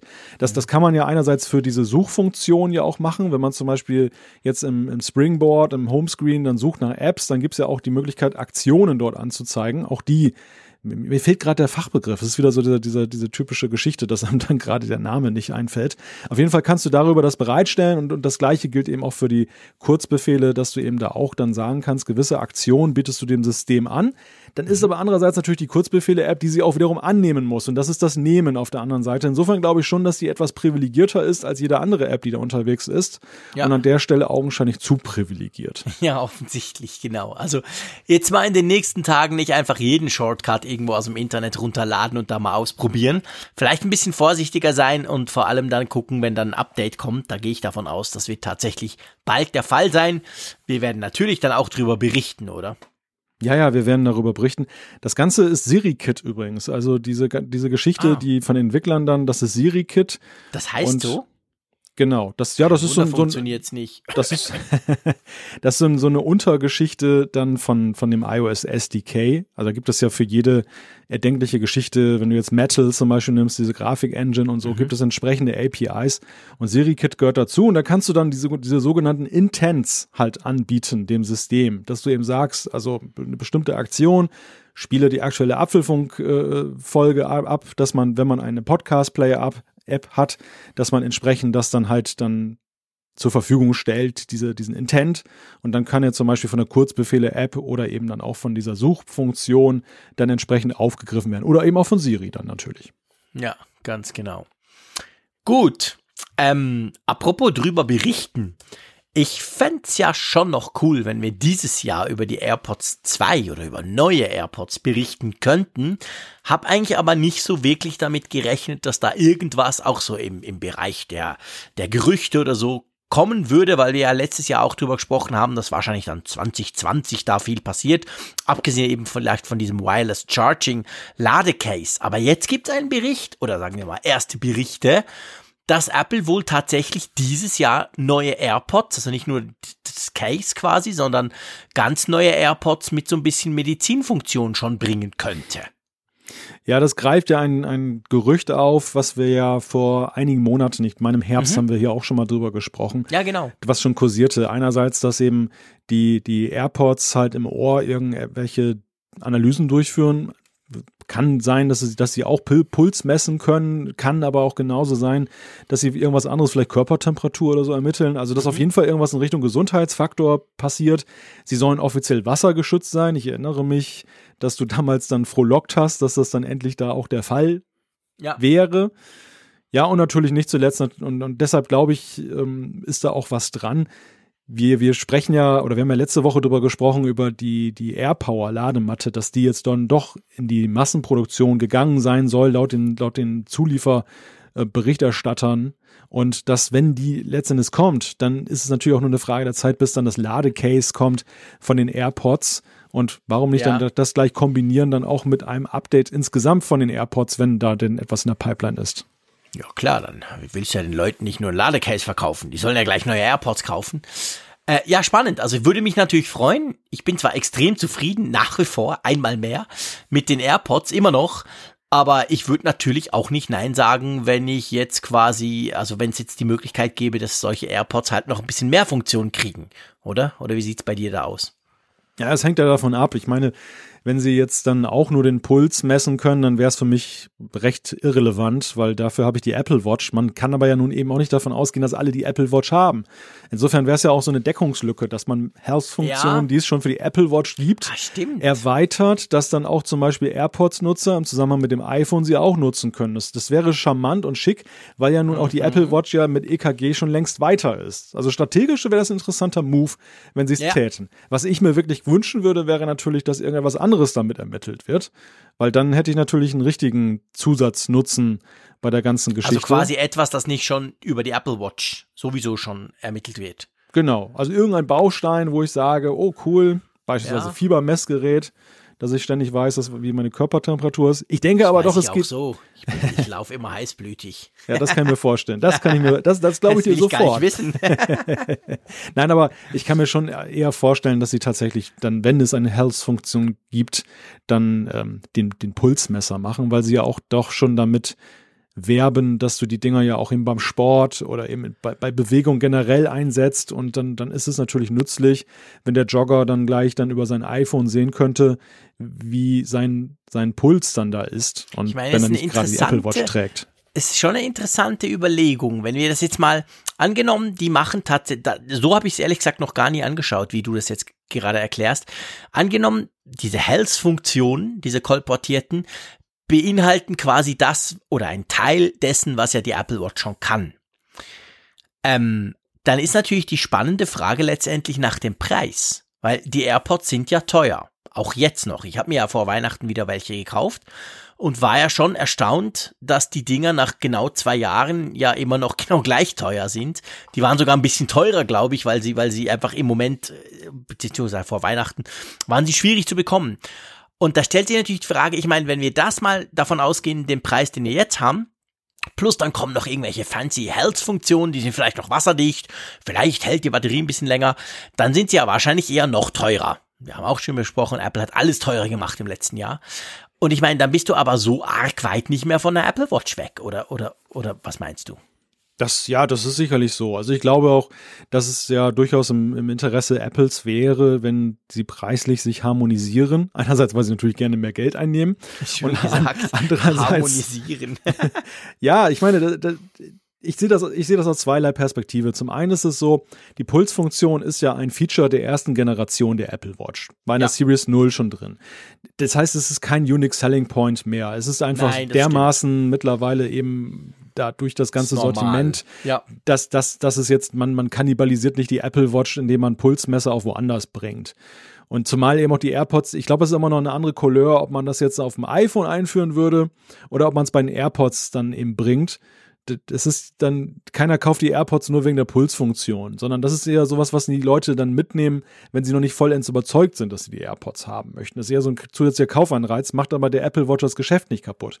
Gleichzeitig preislich ist es eben auch so, wenn sie teurer werden dadurch, dann stellt sich erst recht ja die Frage, nicht kaufe ich die AirPods wegen des günstigen Preises, um die Pulsfunktion zu erhalten, sondern dann ist es eigentlich eher eine Entweder-oder-Entscheidung im Sinne von, was nützt mir insgesamt mehr? Was will ich haben? Will ich ein Benachrichtigungsdevice oder will ich eben was zum Höheren haben? Ja, und das ist, glaube ich, das ist der springende Punkt. Eine Sache habe ich übrigens ganz vergessen, und da hat uns Apple ja selber schon einen Hinweis gegeben. Es gab doch mal dieses Video, wo diese Sportlerin da durch den Apple Park gehechtet ist. Du erinnerst dich. Ja, genau. Dich. Und da war doch die Stimmenaktivierung von Siri gezeigt worden. Und alle Welt hat gerätselt, Moment mal, das können die AirPods doch gar nicht. Genau. Geht gar nicht. Du kannst nicht, hey, ich sag's jetzt nicht sagen und dann springt Siri an und so. Stimmt, das ist eine Funktion, die würde dann ziemlich sicher, also die gilt schon fast als gesetzt, dass die dann in den neuen AirPods kommt. Und was passiert dann eigentlich, lieber Malte, wenn die AirPods meinen Puls messen und meine Uhr auch, meine Apple Watch? Was macht dann die Health App? Die rechnen das dann zusammen. Das tut sich. Ich meine, du hast ja diesen Konflikt auch heute schon bei der Schrittzählung. Das iPhone zählt ja auch Schritte. Das zählt auch Schritte. Und die Apple Watch macht es auch. Und es ist ja in der Tat, glaube ich, schon so, das war zumindest meine Erfahrung damals so, ich habe es bei der Series 4 noch gar nicht jetzt mal verglichen, aber bei der Series 0 und dem damaligen iPhone habe ich schon mal geguckt. Und so ganz synchron waren die da nicht unterwegs, was die Frage anging, wie viele Schritte ich gegangen bin. Und dann hat das Gerät, entweder hat es einen Mittelwert errechnet, ich weiß es nicht, oder es hat sich entweder oder für das vermeintlich zuverlässigere entschieden, das gesagt hat, dass zum Beispiel die Apple Watch einfach aufgrund der Sensorik wahrscheinlich sicherer unterwegs ist und weil es immer getragen wird, das Device, als das iPhone, was auch mal rumliegt. Ja, und das war dann der springende Punkt. So ähnlich, denke ich, wird es auch bei der Pulsmessung gehen. Also es wird vielleicht komplementär arbeiten. Wenn du die Apple Watch abgelegt hast und da ist die AirPods drin, dann sagt es, okay, diese Stunde, wo er sie nicht getragen hat, die Watch, dann nehmen wir jetzt den Puls halt von den Ohren. Ja. Und ansonsten wird es halt dann irgendwie danach gehen, was jetzt einfach dann zuverlässiger ist. Im Zweifelsfall würde ich sagen, die Watch. Ja, definitiv, denke ich auch. Das wird wahrscheinlich ähnlich sein und die Watch dürfte das noch besser machen. Aber auf jeden Fall spannend, also bin ich ganz gespannt. Vor allem, es soll ja wohl schon, so die aktuellen Gerüchte, in wenigen Monaten soweit sein. Also es geht jetzt nicht darum, dass man sagt, ja, dann mal 2020 oder so, sondern ganz klar noch dieses Jahr. Ich meine, es wäre ja schon lang genug her. Also die AirPods sind ja völlig unverändert seit mehr als 2 Jahren jetzt auf dem Markt. Das stimmt, das ist ein extrem langlebiges Produkt. Andererseits aber eben auch eines, wo wir immer gesagt haben, dass es ja auch recht zufriedenstellend ist. Also, dass es ja von Anfang an wenig Wünsche offen ließ und ja damit ja auch die Schwelle für Apple erhöht hat in der Frage, was müssen sie bieten, damit die Leute wieder losgehen und neue kaufen. Also, das war ja jetzt bei dem bisherigen eben nicht so einfach. Es sei denn, sie hätten jetzt wirklich so ein absolutes Killer-Feature gebracht zu einem Sensationspreis. Ja. Und dementsprechend glaube ich, ja, dass das ein gesundes Intervall in Anführungszeichen was da jetzt läuft. Und vielleicht werden wir beim Apfelfunkhörer treffen, die Dinger ja schon in den Ohren haben. Ha, das ist doch mal eine Ansage. Wunderbar, genau. Am 27. Juli will ich die Dinger haben, Apple. Und zwar schon getestet haben und schon wissen, wie sie funktionieren. Also bitte ein bisschen früher schon rausbringen. Und es darf auch gerne im Frühling sein. Aber wir wissen ja, bei Apple, der Frühling, der dauert bis am 21. Juni. Das haben wir auch schon rausgefunden letztes Jahr. Gut, du, Parallels Desktop. Oder mit anderen Worten, der Feind auf deinem Mac. Nein, Quatsch. Windows auf deinem Mac. Nix Feind. Haben wir jetzt ein bisschen im Einsatz, wir beide. Ich denke aber, dass du wahrscheinlich Windows mehr startest als ich. Einfach so aus dem Bauchgefühl raus. Ja, weiß ich gar nicht. Aber tendenziell wahrscheinlich, wenn es bei dir gen Null tendiert, dann bin ich dann doch häufiger unterwegs damit. Ja. Also die Ausgangssituation war ja die, dass ja mit dem Update auf macOS Mojave, auf Geräten mit Fusion Drive, ich glaube, darauf reduzierte es sich tatsächlich, dann es nicht mehr möglich war, eine Bootcamp-Partition parallel zu unterhalten.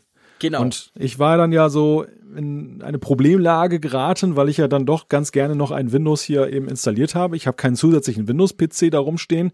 Und da war nun die Frage, was mache ich nun? Und ja, dann habe ich mir gedacht, Virtualisierungssoftware wäre doch mal wieder ein Versuch wert. Und dann sind wir erfreulicherweise ja mit so einem kleinen Testexemplar von Parallels Desktop 14 ausgestattet worden, dass wir das mal intensiver testen konnten.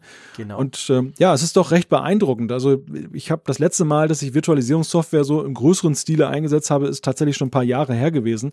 Und zu der Zeit war Parallels dann, so wie VMware zum Beispiel, auch schon recht intuitiv mit so einem Wizard auch ausgestattet, der dich dann so durch die ersten Installationsschritte führt. Aber man muss sagen, dass die Software, die ja mittlerweile in Version 14 vorliegt, dann doch nochmal ganz schöne Schritte gemacht hat. Und das fängt für mich schon damit an.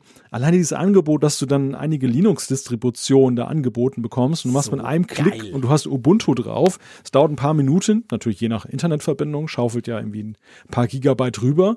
Installiert das aber rucki zucki und bootet das. Ist schon spitze. Also wenn man damit rumspielen will, eben mal mit Linux mal ausprobieren oder man will eben dann eine Testinstallation machen. Man kann ja sogar macOS dann so einer genau. virtualisierten ich finde auch, also Geschichte machen. Ich habe jetzt gesagt, dass du Windows mehr brauchst, das ist so, aber wenn ihr jetzt denkt, hey, dem Frick, dem schenkt mal was, der testet das gar nicht, das ist Quatsch. Ich habe tatsächlich Ubuntu Linux da drauf und nutze das immer mal wieder, weil Ubuntu beziehungsweise Linux generell so ein Teil ist, wo ich immer denke, eigentlich müsste ich das mal ausprobieren, aber bis jetzt habe ich es einfach irgendwie nie gemacht.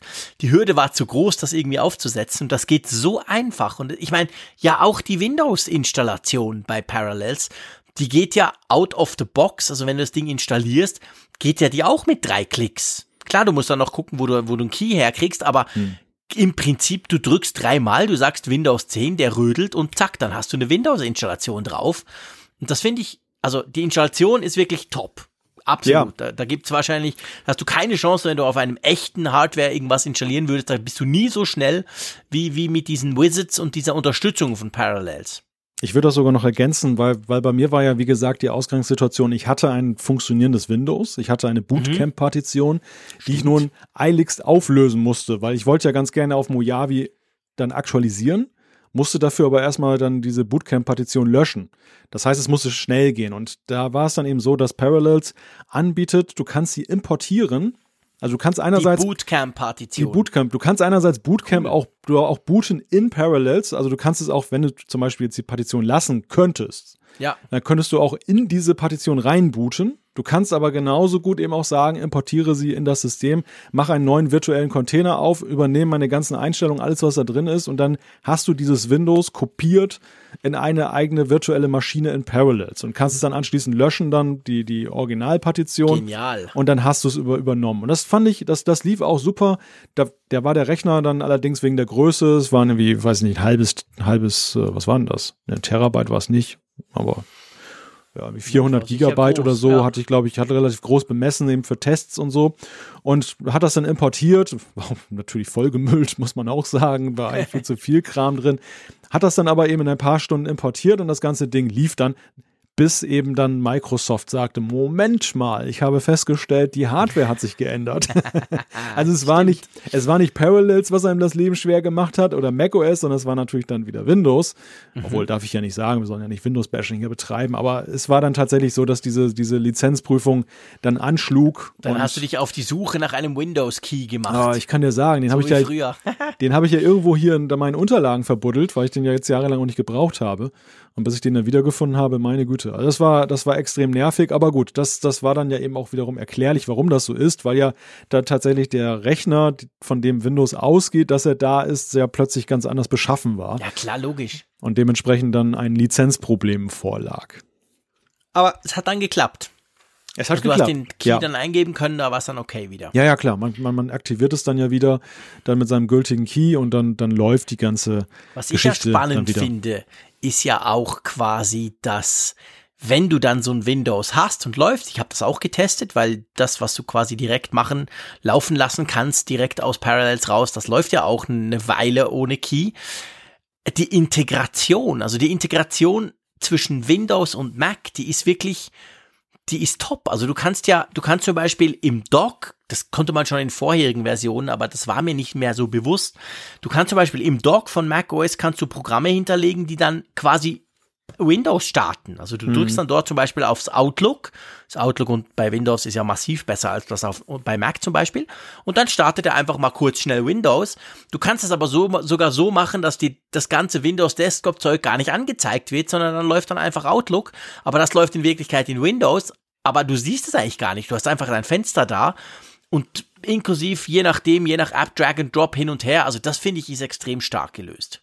Ja, das ist auch so ein Punkt, den sie, glaube ich, über die Jahre dann kontinuierlich weiterentwickelt haben, weil es ja dann eben auch so ist, du hast ja häufig das Szenario, Leute haben auf ihrem Mac dann eben Windows, weil sie eine bestimmte Software benötigen. Ja, genau. Und eigentlich wollen sie gar nicht so abstrakt denken, dass sie sagen, okay, ich muss jetzt ein anderes Betriebssystem booten und dann im Betriebssystem mache ich dann die App auf. Die wollen eigentlich so, wie das beim Mac ist mit der App, wollen die doppelt draufklicken, App lädt, Punkt. Genau. Und genau das ermöglicht Parallels. Wo die Verbesserungen jetzt bei der Version 14 liegen, das ist vor allem dann eben Performance. Also sie werben sehr stark damit, dass sie nochmal mehr rausgekitzelt haben, dann eben was Grafik-Performance angeht, was CPU-Performance angeht, dass Parallels insgesamt die Software schlanker geworden ist, also weniger so Ressourcen selber eben gebraucht, die dir dann wiederum fehlen. Ich meine, das ist ja der einzige große Haken, wenn du eben eine virtuelle Maschine benutzt. Du hast natürlich die Vorteile der Parallelität, der Name sagt es bereits, aber auf der anderen Seite werden die Ressourcen deines Rechners, also der Arbeitsspeicher, die CPU, das teilt sich ja alles auf. Nach einem bestimmten Schlüssel, du kannst ein wenig daran drehen und sagen, beispielsweise die App in Windows, die sehr ressourcenhungrig ist, da bekommt Parallels mal ein bisschen mehr, bei weniger ressourcenhungrigen weniger, das kannst du alles einstellen. Dennoch ist es dann ja eben so, es hat Grenzen. Also so den neuesten 3D-Spieletitel solltest du besser nicht darin abfahren. Nein, also natürlich nicht. Also ich meine, selbst wenn du einen ganz schnellen Mac hast, das ist natürlich dann immer eine Aufteilung, wie du es beschrieben hast. Also so schnell ist das nicht, aber also ich weiß nicht, wie es dir ging. Mir ging es jetzt so, eben iMac 5K 2014, glaube ich, Modell, also erstes, das rauskam. Ein älterer, in dem Sinne, ein Intel Core i7, 16 GB Speicher etc. Und also bei mir lief Windows super. Klar, ich habe auch nur Office-Apps dann quasi mal drauf gehabt und so. Und Ubuntu sowieso, das flog. Also ich hatte jetzt bei meinem, aber wie gesagt, das ist natürlich jetzt nicht eine super Profi-Nutzung mit irgendwelchen mega großen Apps. Aber das lief sehr flüssig. Also ich hatte eigentlich da keine größeren Probleme. Ja.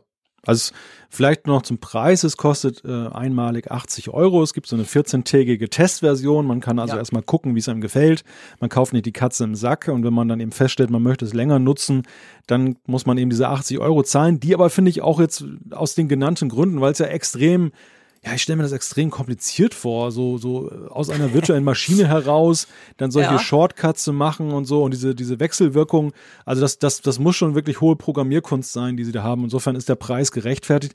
Womit sie auch werben aktuell, und das vielleicht können wir das auch noch kurz erwähnen oder kurz drüber sprechen, das ist diese Parallels Toolbox und Parallels Access, die dann auch noch mit dabei sind.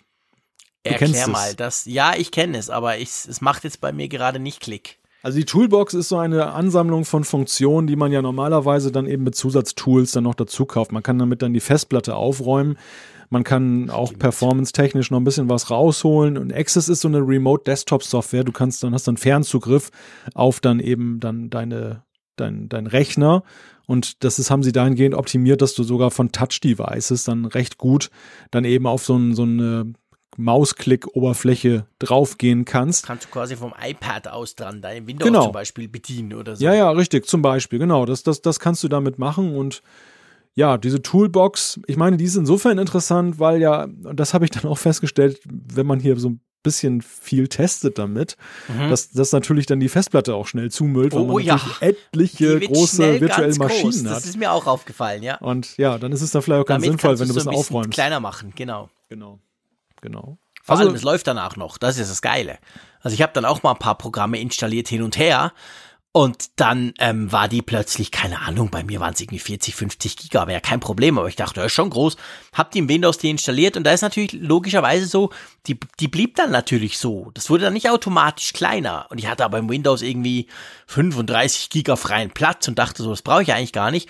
Und da kann man dann eben mit der Toolbox ran und kann dann da was machen. Also das ist schon sehr praktisch. Und wahrscheinlich natürlich, also was heißt wahrscheinlich, eben halt auch einfacher, als wenn du das auf einem echten System machen musst. Ja, richtig. Also insgesamt eine sehr interessante und sehr nützliche Software, die ja jetzt ein spezielles Bedürfnis dann eben anspricht. Aber wenn man das eben hat, dann kann sie einem das Leben schon dann deutlich leichter machen. Es gibt natürlich, das muss man auch sagen, es gibt auch Open-Source-Alternativen. Klar. Es gibt zum Beispiel VirtualBox, das ist so eine Open-Source-Software, die es da als Alternative gibt. Die ist so ein bisschen, wie das bei Open Source häufig ist, ein bisschen friemeliger. Das heißt, du musst an mehr Stellrädern arbeiten und so. Ja. Aber ist auch recht leistungsfähig. Wie gesagt, es gibt auch VMware. Die sind ja eher auf allen Plattformen unterwegs, also Parallels. Ja, das da ist natürlich der Vorteil bei VMware, dass du halt, ich sag mal, wenn du eine Umgebung hast, wo die Leute mit diesen VMware-Servern arbeiten, kannst du eben so eine virtuelle Maschine auch mal einfach mitnehmen auf deinen Mac. Das ist richtig, da gebe ich dir recht. Auf der anderen Seite, der Unique Selling Point bei Parallels ist, sie sind halt total fokussiert auf die Mac-Plattform. Das heißt, sie spielen mit allen Optionen, die sich ihnen da bieten, während alle anderen ja eben plattformübergreifend unterwegs sind und dann eher so, sag ich mal, so Grundsätzlichkeiten übertragen. Und das ist vielleicht so das, was Parallels dann auszeichnet, dass sie eben dann, ja, auch mal jetzt zum Beispiel beim Mojave, das dann auch gleich dann eine neue Version rausgebracht haben, die dann versucht, aus den Sachen, die da neu sind, die das auch schneller machen, dann eben Kapital zu schlagen, das für den Nutzer, dass er eben dann auch die Performance dann mehr bekommt. Hat natürlich den Nachteil, dass man auch häufiger mal updaten muss, ne? Also, dass wenn ein neues Betriebssystem rauskommt, muss man dann immer mal wieder in die Tasche greifen und nachrüsten. Ich weiß nicht, Updates sind, glaube ich, günstiger, aber dennoch, also das ist dann auch immer so eine Geldsumme, die man da investieren muss oder sollte, kann. Ja, aber ich denke, wie gesagt, das ist halt auch nicht ganz einfach, was sie da betreiben in der Umsetzung, und das ist es dann ja mitunter auch wert, gerade wenn man häufig damit arbeitet. Ja, und das ist cool. Also ich denke, die heutigen, ich sag mal, also schon länger so, aber natürlich, die Macs wurden ja nicht langsamer. Da wird ja jedes Jahr quasi, wir haben es bei den MacBook Pros im Sommer ganz exemplarisch gesehen, da ist ja auch immer mehr Power vorhanden. Also es macht es immer einfacher, sowas quasi auszuführen. Und ich muss wirklich auch sagen, also das ist so, ich habe früher, als ich noch meinen IT-Job hatte, jahrelang habe ich immer mit VMware gearbeitet, weil wir natürlich diese großen VMware-Serverfarmen hatten etc. Und da hatte ich immer, weil ich immer mit dem Mac damals schon viel unterwegs war, hatte ich immer dieses VMware Fusion, hieß das, quasi die Mac-Version davon, um eben dieses Hin- und Her machen zu können. Das war cool, aber schon damals ist mir aufgefallen, dass natürlich das VMware, wie du sagst, so ein bisschen weniger integriert war. Und da hat jetzt Parallels, klar, ich muss jetzt fairerweise sagen, ich habe jetzt die neueste Parallels-Version, aber ich habe nicht mehr die neueste VMware Fusion-Version. Also da klafft natürlich, ist auch was passiert, aber ich glaube, man darf das schon sagen, dass sich Parallels natürlich gerade da, weil sie halt in Anführungszeichen nur auf der Mac-Plattform unterwegs sind, haben sie da dafür die perfekte Integration. Ich glaube, das kriegt so nur Parallels hin. Und wenn du nicht quasi VMware, also virtuelle Maschinen von eben VMware übernehmen musst, dann denke ich, ist das schon die Lösung auf dem Mac. Das läuft einfach perfekt. Letzte Anmerkung zum Thema, die kurioseste Funktion ist nebenbei gesagt, dass es eine Unterstützung gibt für die Touchbar. Also es ist dann so, dass du einige Windows-Apps dann eben dann über die Touchbar dann auch dann steuern kannst, und das ist insofern grotesk, weil ja eben nur viele Mac-Apps noch nicht so weit sind. Die meisten Mac-Apps unterstützen die nicht, aber die Windows-Apps unterstützen sie dann dank Parallels. Das ist schon ein bisschen crazy, da hast du recht. Ja. Das stimmt, ja. Ich merke gerade, das ist lustig, du sagst Touchbar. Und wir haben ja schon viel und lange über die Touchbar gesprochen und ich war ja begeistert am Anfang. Aber ich stelle jetzt gerade fest, ich habe ja einen MacBook Pro 2016 mit Touchbar, aber von meinem Arbeitgeber habe ich ja das MacBook Pro ohne Touchbar. Und inzwischen, weil ich da auch endlich Admin-Rights drauf habe, also ich bin jetzt Administrator auf dem Geschäfts-Mac, brauche ich praktisch nur noch den, wenn ich unterwegs bin, und meinen eigenen MacBook Pro ganz selten. Und jetzt, wo du das wieder erwähnst, muss ich wirklich einfach auch mal öffentlich sagen, ich vermisse diese Touchbar einfach nicht. Das ist crazy. Also es ist wirklich, ich habe die gern genutzt auf dem anderen Mac, aber seit ich fast nur noch mit dem ohne Touchbar unterwegs bin, muss ich sagen, hey, ja, kein Problem, fehlt mir eigentlich nichts. Schon erstaunlich. Ich als Fan quasi. Ja, also Touchbar, wir haben ja damals sehr intensiv drüber gesprochen, als sie auf den Markt kam, und man muss rückblickend sagen, ja, klar, es hatte einen gewissen spielerischen Faktor auch. Also die Abkühlung hat definitiv stattgefunden. Ja. Die Frage, wie nützlich ist es im Alltag? Aber was das Ding halt gekillt hat, ist ganz klar, dass es einfach folgenlos blieb. Dass es einfach eingeführt wurde auf einem Gerät und auch nur ab einer bestimmten Preisklasse, und dass es allen anderen Geräten da versperrt blieb bis zum heutigen Tage. Und dementsprechend die Entwickler es dann auch dann nur bedingt unterstützen, und damit ist das tot. Das ist einfach. Also ich glaube auch, die Touchbar hat wirklich keine Zukunft mehr. Nein, noch weniger als 3D-Touch, sag ich mal auf dem iPhone. Das stimmt. Weil ich glaube wirklich, das ist genau der Punkt. Ich meine, das MacBook Air hat sie auch nicht. Und ich meine, das kann preislich ja nicht so eine Rolle spielen, ob du jetzt noch dieses kleine OLED-Screen da einbaust. Also von dem her gesehen, nee, das ist schon klar. Also ich glaube, von dem Ding werden wir uns mittelfristig wahrscheinlich verabschieden. Oder sie ziehen es halt einfach durch, aber solange das nicht irgendwie großflächiger unterstützt wird, haben wir alles schon diskutiert. Ist mir nur gerade in den Sinn gekommen, weil du nämlich von der Touchbar sprachst. Und da dachte ich gerade, ja, stimmt, da war doch mal was. Da war doch mal eine Funktion vor langer Zeit. Touchbar. So. Touchbar, was war das schon wieder? Haben wir da nicht mal ein Bier getrunken? Ja, genau. Wie war das genau? Frankfurt, 27. Juli? Nee, das ist ein anderes Thema. Ja. Aber das passt auch wieder gut. Oh, das Schöne ist ja, wir können ja jetzt immer wieder über dieses Event sprechen. Wir haben noch ein halbes Jahr Zeit, das immer wieder anzuteasern. Unsere armen Hörerinnen und Hörer. Oh ja. Gut, aber lassen wir doch die zu Wort kommen. Einverstanden? Genau. Umfrage der Woche. Wir haben ja da so eine Rubrik. Also nee, wir haben eigentlich zwei Rubriken, oder? Ja, wir haben viele Rubriken. Wir haben ganz viele Rubriken, wo ihr, liebe Hörerinnen und Hörer, mitreden könnt. Aber ich sag mal, so eine ganz plakative ist natürlich die Umfrage der Woche, die wir ja immer machen, wo ihr immer in der Funkgeräte-App abstimmt. Und dann kommen wir zu der von der letzten Woche, die mich, sage ich wirklich, total überrascht hat. Das sagen wir häufig, die Resultate. Oder? Ja, das sagen wir häufig, das stimmt. Aber, nee, ist aber wirklich so. Ja. Wir haben gefragt, wie viele Apps hast du auf deinem Smartphone installiert? Ganz einfache Frage. Und dann gab es natürlich verschiedene Möglichkeiten. Und wir haben zwei genau gleichlautende Resultate. Ist das bei dir auch so? Ich habe es jetzt gerade noch frisch refreshed. Ja. Ja, 2019 Teilnehmer, ist ja geil. Im Jahre 2019 haben wir 2019 Teilnehmer. Ist das bei dir auch so? Ja. Sehr cool. Sehr cool. Es wird in der Schweiz keine andere Form der Umfrage angezeigt, lieber Jean-Claude. Nein, natürlich nicht. Selbstverständlich. Es gibt nur das. Ist nicht nationalisiert.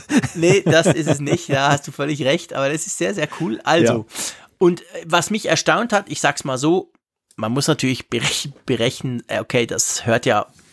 Na, fangen wir anders an, sorry. Macht keinen Sinn so.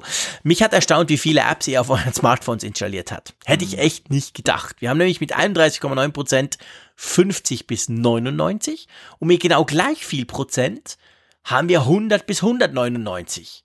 Also mit anderen Worten, 2/3 der Leute, die hier abgestimmt haben, haben zwischen 50 und 200 Apps auf ihrem Smartphone. Und das hat mich jetzt schon erstaunt. Das hätte ich nicht erwartet.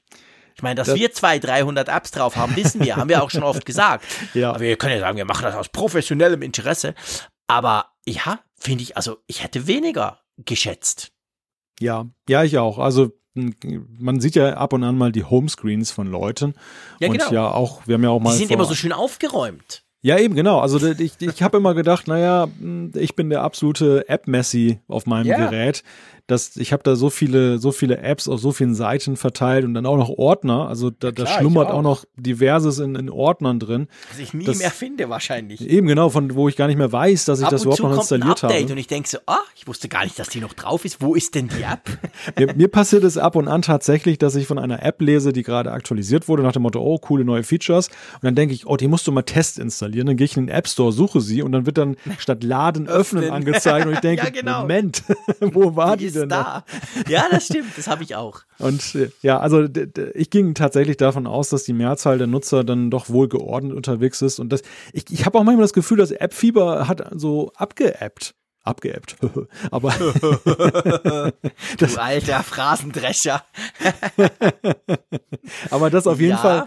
Dass auf jeden Fall so die meisten Nutzer nach meinem Gefühl für sich entdeckt haben, was sind so meine immer genutzten Apps, was sind die Must-Haves und sich tatsächlich darauf beschränken, dass sie so zwei Bildschirmseiten vielleicht damit füllen. Auf der ersten wirklich die Essentials, die Must-Haves, auf der zweiten so den gelegentlichen Kram und dann ist Ende. Ja. Und das ist offenbar nicht so, denn wenn man auf die Ergebnisse blickt, es sind ja immerhin sogar noch dann 13,8%. Also mehr als jeder Zehnte hat 200 bis 500 Apps installiert. Genau. Dann wird es allerdings exotisch. Also mehr als 500 ist so wirklich so eine Schwelle. Da sind es nur noch 1,5%. Aber wenn man guckt, 1 bis 50, das sind dann auch nur 20. Also jeder Fünfte hat wirklich diesen wohlgeordneten Homescreen, wo nur das Nötigste drauf ist und alle anderen haben mehr. Wer jetzt denkt, ja, ist ja klar, ihr seid ein Tech-Blog, Apfelfunk, logisch, das sind alles Freaks, die haben wahnsinnig viele Apps. Das mag sicher teilweise so sein, aber, und das wollte ich vorhin sagen, wir stellen ja immer wieder fest, gerade auch im Feedback, das ihr uns schickt, wir haben ja auch viele...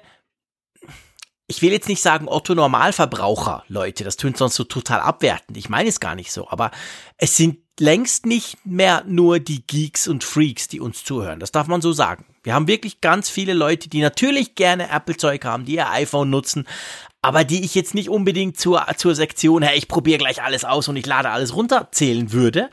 Und gerade auch, wenn man das bedenkt, auch wenn wir natürlich nicht sagen können, wie ist jetzt da das Verhältnis zwischen, ich sag mal, Geeks und normal Menschen, aber das ist schon erstaunlich. Also das wird wirklich, da sind viele Apps, die ihr euch da installiert habt und ich hätte jetzt tatsächlich mit weniger gerechnet. Ja, das ist cool.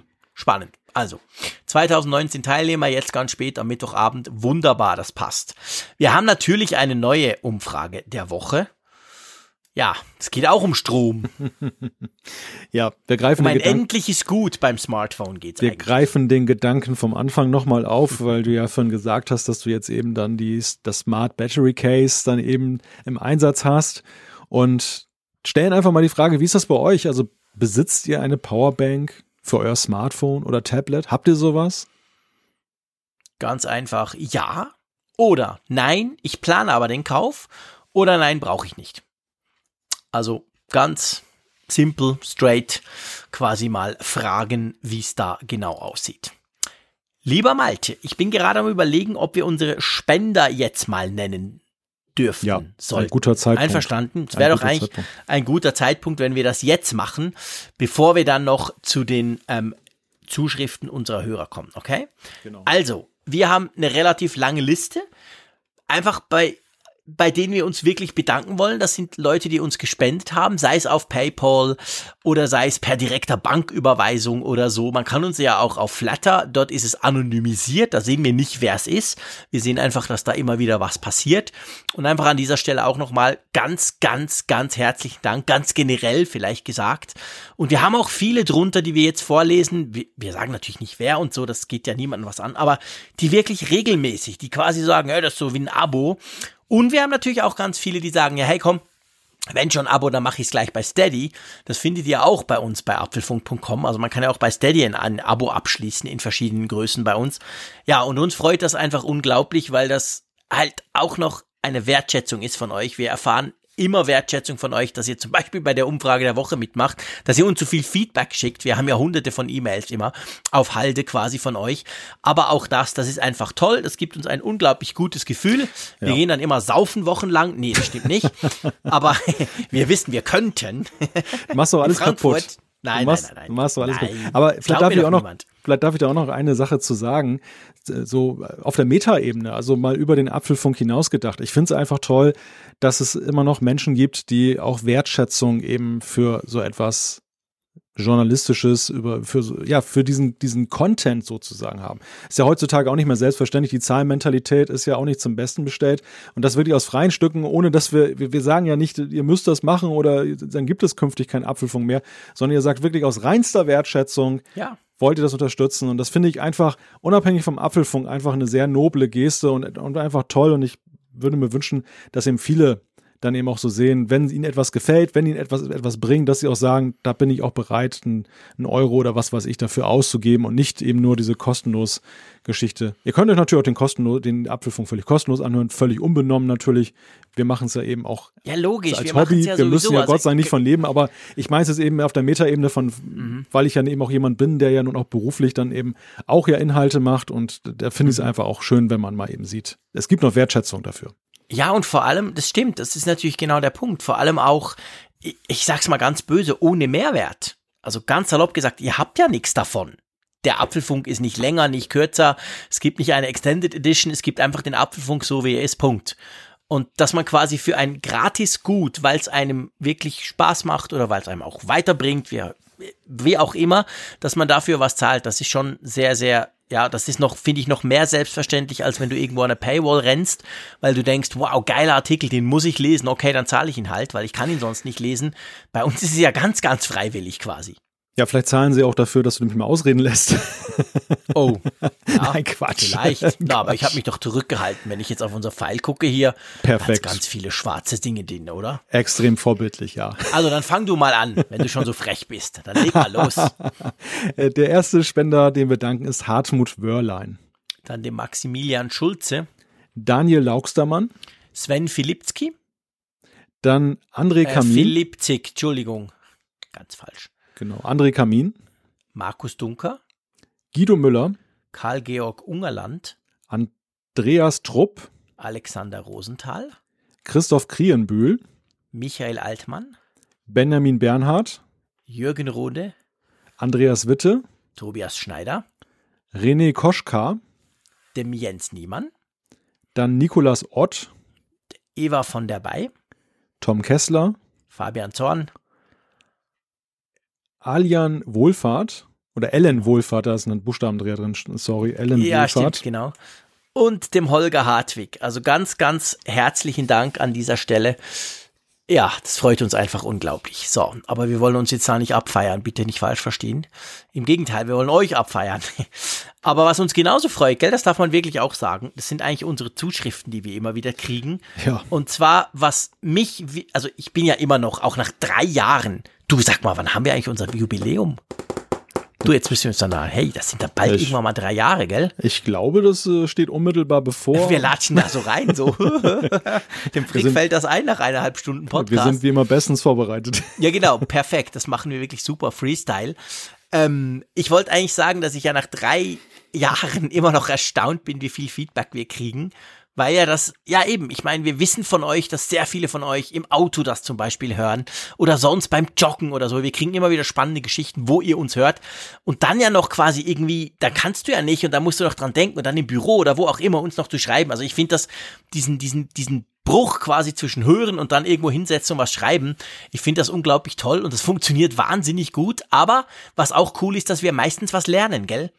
Ja, ja, fast immer. Also es fällt immer irgendwas raus, wo man denkt, ah, stimmt, ja, habe ich nie dran gedacht. Alleine das Meinungsspektrum dann auch mal kennenzulernen, dann auch so aus die verschiedenen Perspektiven und warum das so ist. Ich finde es auch mal wieder bemerkenswert, wie viel Mühe ihr euch macht, auch wirklich euren Standpunkt dann sehr intensiv und ausführlich darzulegen, dass man also wirklich verstehen kann, warum denkt ihr jetzt so, warum denkt ihr zum Beispiel anders bei bestimmten Punkten als wir jetzt. Und ich finde, das ist auch sehr angenehm, weil es dann immer sehr begreifbar ist. Also auch wenn nicht jede Zuschrift jetzt tatsächlich in der Sendung landet, das würde absolut den Rahmen sprengen mittlerweile, aber es ist für uns einfach so, ja, ich sag's ja immer wieder, aber es hinterlässt einen gewissen Eindruck natürlich. Also es bleibt im Hinterkopf hängen und vielleicht kommt es dann auch an anderer Stelle nicht unbedingt als Zuschrift vorgetragen, aber in der Diskussion einfach als Gedanke dann wieder. Das heißt, es lohnt sich, glaube ich, schon immer uns zu schreiben, auch wenn ihr jetzt nicht unmittelbar eine Antwort bekommt oder wir es hier vorlesen, aber es ist dann, es kommt an. Das können wir definitiv sagen. Wir lesen jede Zuschrift. Und übrigens die erste Folge 3. Februar 2016, lieber Jean-Claude. Das heißt also, das Jubiläum steht noch bevor. Okay, können uns noch was einfallen lassen, irgendein Trommelwirbel oder so wenigstens. Können wir noch machen, zum Glück. Genau, und vielleicht noch ein Punkt, auch wenn wir sind jetzt auf der Meta-Ebene, wie du gesagt hast, das Niveau. Hey, das Niveau. Das Niveau ist so fantastisch von euren E-Mails. Das muss man einfach auch mal sagen. Ich meine, wir alle wissen, Kommentarspalten, Internet, schwieriges Thema. Und ich meine, ihr wisst auch, ich nehme kein Blatt vor den Mund. Ich sage auch mal Scheiße und ich sage auch mal manchmal sehr plakativ Dinge, die durchaus, sage ich mal, zur Kritik anregen. Das macht ihr, aber ihr schreibt das in einem fantastischen Niveau, ihr formuliert, ihr argumentiert, ihr schreibt einfach nicht, Frick, halt die Schnauze, du hast keine Ahnung von dem, sondern ihr erklärt mir dann, wie ihr seht und oft denke ich dann, ja, der hat recht, da habe ich nicht dran gedacht oder so. Also das ist schon eine große Klasse, aber lass uns doch anfangen, damit wir noch ein bisschen Feedback machen können überhaupt. Genau. Darf ich mit dem Markus anfangen? Weil es gerade drum ging, was zu lernen. Das wäre dann so ein bisschen eine kleine Überleitung gewesen, dass ich oder wir immer wieder was lernen. Der Markus hat uns geschrieben, ich habe die komplette Sonos-Anlage als Heimkinoanlage zu Hause und dazu ein Apple TV 2. Klammer auf, gefällt mir natürlich, also sage jetzt ich. Der hat noch einen Lichtleitereingang, also der Apple TV 2. Sonos hat bekanntlich ja keine DTS-Lizenz, sondern lediglich Dolby Digital. Sämtliche Streams und auch iTunes geben Dolby Digital wieder. Die neuesten Filme schaue ich somit über iTunes. Würde ich mir die neueste Blu-ray des Films leihen oder kaufen, habe ich aber die DTS-Problematik. Also quasi, dass das dann DTS drauf hat, was aber eben zum Beispiel Sonos gar nicht abspielen kann. Habe ich mir noch gar nie überlegt. Ihr wisst, ich gucke nie Fernsehen. Aber da habe ich jetzt zum Beispiel wieder was gelernt. Man liest ja immer wieder so, wenn es um Fernsehen und vor allem Home Cinema so kinomäßig zu Hause geht, dann hat man eben oft diese Dolby irgendwie Tonprobleme, je nachdem, wie das zu dieser Film enkodiert ist. Ja, das sagst du jetzt. Du bist auch nicht so der Home-Kino. Du hast auch nicht 12 Lautsprecher zu Hause, oder? Ich hatte mal so eine Anlage, also nicht jetzt so eine 12 Lautsprecher, aber so eine 5.1 Anlage hatte ich immer mal gekauft. Liegt aber im Keller mittlerweile. Also es war einfach, mir waren zu viele Kabel und ich höre es einfach, oder ich nutze es einfach zu wenig. Aber ja, nein, das ist natürlich schon ein Grund. Der Lichtwellenleiter ist dann aber verschwunden mittlerweile. Also bei den aktuellen Apple TVs ist das alles vereint in dem HDMI-Port. Da kann man dann den Ton auch abführen, aber wahrscheinlich eben nicht dann eben mit dem Positiveffekt, den der Markus hier beschreibt. Ja. Ja, das ist spannend. Also, da muss man sich überlegen, was man über welches. Er schreibt dann auch noch, dass er quasi mit der PlayStation 4 könnte natürlich auch noch Blu-rays abspielen. Da würde das dann auch gehen, aber es macht es halt komplizierter, wenn man verschiedene Geräte dann entsprechend dazu nutzt. Ich sehe das immer wieder, wenn meine Kids mal eine DVD nach Hause bringen. Ist immer ganz schrecklich für mich, weil ich denke dann, oh shit, wo gucke ich jetzt diese DVD? Weil wir eigentlich auch alles auf dem Apple TV gucken und im iTunes Movie Store. Und dann habe ich eben auch eine PlayStation und die wird dann quasi als DVD-Player missbraucht. Aber ja, also vielen Dank für diesen Input. Gerade was dieses Dolby-Zeugs anbelangt, muss ich sagen, habe ich keine Ahnung. Und ich finde einfach, Hauptsache es ist laut. Aber das nur am Rande. Gut, magst du zur nächsten Zuschrift kommen? Ja, zur ersten, anders gesagt. Genau, zur ersten. Ich weiß nämlich auch, warum du die übersprungen hast, aber da kommen wir gleich drauf zu sprechen. Nein, Quatsch, aber es ist ja ein Thema, wo wir beide ja durchaus unterschiedlicher Meinung auch schon waren in der Vergangenheit.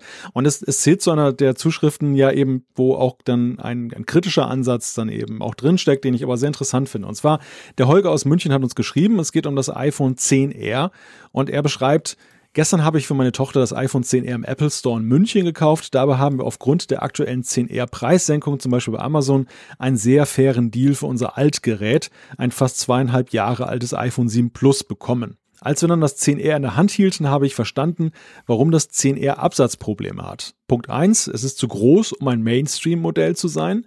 Punkt 2, es ist dicker und schwerer als ein 10 oder 10S. Punkt 3, es ist ohne Deal einfach mindestens 100 Euro zu teuer. Und Punkt 4, die Farben wirken in der Realität billig, matt und langweilig. Diese sehen auf der Homepage deutlich wertiger, fast metallisch aus, sodass man im Shop enttäuscht ist. Deshalb hat sich meine Tochter auch für das Silberweiße entschieden. Und zu guter Letzt Punkt 5, die ganze Geschichte mit den Farben erinnert mich sowieso zu stark an das unglückliche 5C. Sein Fazit lautet: Dennoch haben wir es gekauft, weil es technisch überragend ist, jedoch ist der Formfaktor für ein Apple-Gerät mit zu vielen Kompromissen belegt. Ja, Jean-Claude, das 10R, das iPhone der Kompromisse, was sagst du? Ja, also ich will nicht die Grundsatzdiskussion, die haben wir schon ein paar Mal geführt. Ich bin ja immer noch der Meinung, beim 10R kommt es extrem eben darauf an, woher du kommst. Und darum spielt das, ob es schwerer ist, dicker oder einen breiteren Rand hat als das 10 oder das 10S, spielt keine Rolle. Punkt. Ist einfach, ist egal, ist wurscht, weil das ist nicht die Zielgruppe. Aber es ist so, und da bin ich absolut bei ihm, es ist zu groß, es ist vielen zu groß, ich würde es so sagen.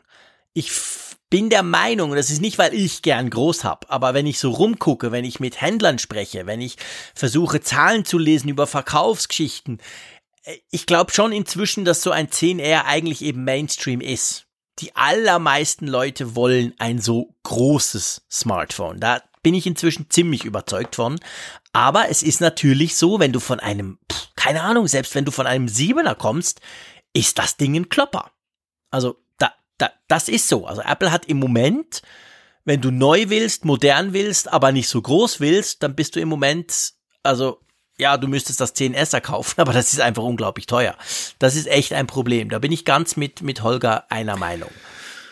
Ja, also ich finde diese Zuschrift hochinteressant und der Gedanke ist ja, oder du hast gerade gesagt, es ist ein Mainstream-Modell.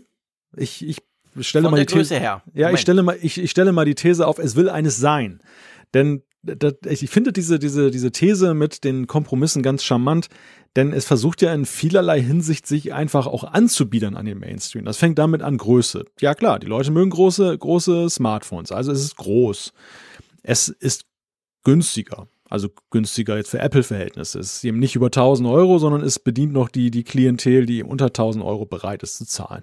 Und ja, es ist dann mit den Farben. Es bietet sich auch ein bisschen an diejenigen, die sagen, ich möchte mehr bunte Optionen haben. Ich möchte eben nicht diese Standardfarben haben, die es überall gibt. Also ich glaube schon, dass das ja in der Tat dann so ein Anbietern an viele Zielgruppen ist. Und die Frage ist halt, haut die Mixtur hin? Also funktioniert es dann letzten Endes oder ist es vielleicht einfach zu viel des Guten? Und es ist irgendwie von allem etwas, aber nichts richtig. Ich meine, ich will da gar keine Bewertung reinlegen. Am Ende werden es ja die Absatzzahlen auch zeigen. Aber ich finde, ja, aber lass uns doch das mal ein bisschen auseinanderdröseln. Nee, ist nicht falsch. Ich würde jetzt anbiedern, finde ich, ist ein bisschen ein harsches Wort. Ich finde, die Größe, das ist ein Punkt, den kann man durchaus diskutieren. Warum hat Apple nicht gleich 2 rausgebracht? Vielleicht noch ein bisschen ein kleineres. Okay.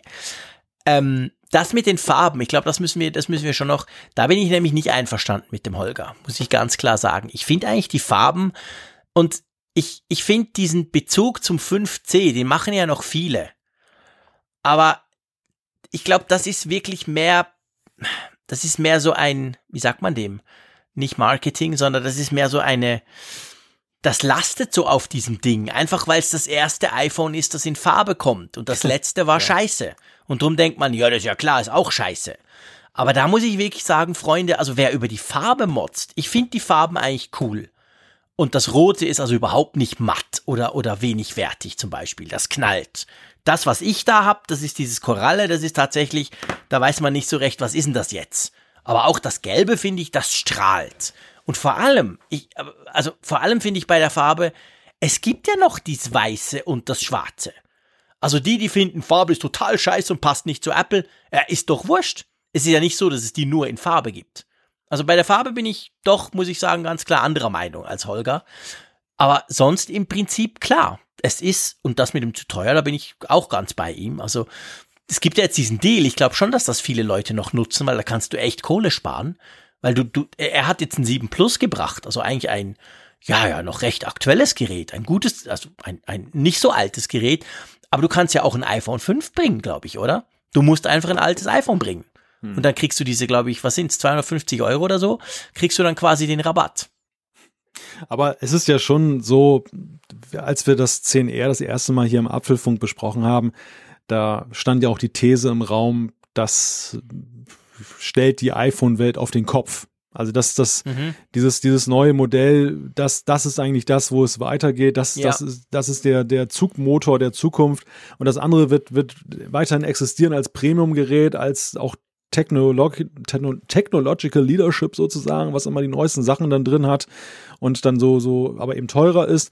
Und ich muss sagen, naja, es verkauft sich ja sicherlich nicht schlecht, aber es verkauft sich auch jetzt nicht in dem Maße, wie man es zu der Zeit angenommen hat, dass es jetzt wirklich den ganzen iPhone-Markt umkrempelt. Also ich billige dem Ding durchaus eine Koexistenz als drittes Modell zu. Das kann ich mir schon vorstellen. Es ist definitiv, glaube ich, erfolgreicher als das 5C damals. Aber so diesen Impuls gesetzt, den einige drin sehen wollten am Anfang, hat es ja wirklich nicht, oder? Also es sind ja zwei Dinge, wir wissen es ja nicht. Seien wir ehrlich, wir haben keine Ahnung. Wir haben keine Absatzzahlen. Wir wissen nicht, verkaufen sich alle iPhones massiv schlechter? Ist es nur das 10R, was quasi alles runterreißt? Oder ist das 10S Max so wahnsinnig zu teuer, dass es keine Sau kauft? Also das muss man ja fairerweise sagen. Eigentlich wissen wir das gar nicht. Wir wissen einfach, Apple sagt, wir verkaufen viel weniger iPhones. Punkt. Also, aber ich gebe dir recht, es ist nicht offensichtlich, zumindest medial, aber auch nicht im Social, wo in Anführungszeichen normale Leute ja kommentieren auch, ist es jetzt nicht unbedingt der Überflieger. Aber das zeigt ja auch exemplarisch so ein bisschen das Problem von Apple. Apple wird natürlich wahrgenommen als absoluter Premium-Brand. Also mit anderen Worten, da muss alles top sein. Da muss OLED, da muss die geilste Vierfachkamera drin sein und schieß mich tot. Und wenn es nicht ist, bin ich sauer. Ich bin aber genauso sauer, wenn das Ding 1.000 € kostet. Und das zeigt so ein bisschen die Ambivalenz halt. Weißt du, was ich meine? Man motzt dann über das Ding, weil es hat ja das nicht und es hat kein OLED-Screen und überhaupt. Ja, das weiß ich gar nicht. Aber dafür ist es 300 € günstig. Also weißt du, man will am liebsten beides. Ja, klar, man möchte natürlich das Beste zum günstigen Preis. Das ist natürlich das, was alle gut finden würden. Und das ist also quasi, ich nehme das iPhone 10R, sage ja, der Preis, der wäre okay für ein 10S Max, aber nicht fürs 10R.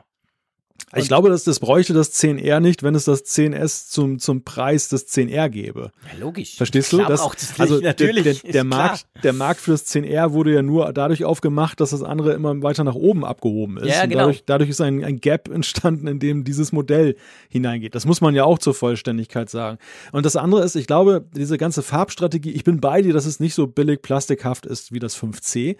Ich glaube, Apple hatte auch eine bestimmte Intention. Ich glaube, sie wollten, weil sie dachten, das wäre wirklich so ein Massending, vorausgesetzt es ist nicht, du sagst ja völlig zu Recht, wir haben keine Stückzahlen, aber sie wollten anknüpfen medial an das Ding mit dem iPod, der ja auch damals durchaus wertig in verschiedensten Farben und der irgendwie so, der hatte was Hippes, ne? Man erinnert ja an diese ikonischen, piktogrammhaften Abbildungen, wo dann halt so Leute nur im Schema zu sehen sind und dann sieht man eben diesen bunten iPod, der dann da eben in der Hand ist und so.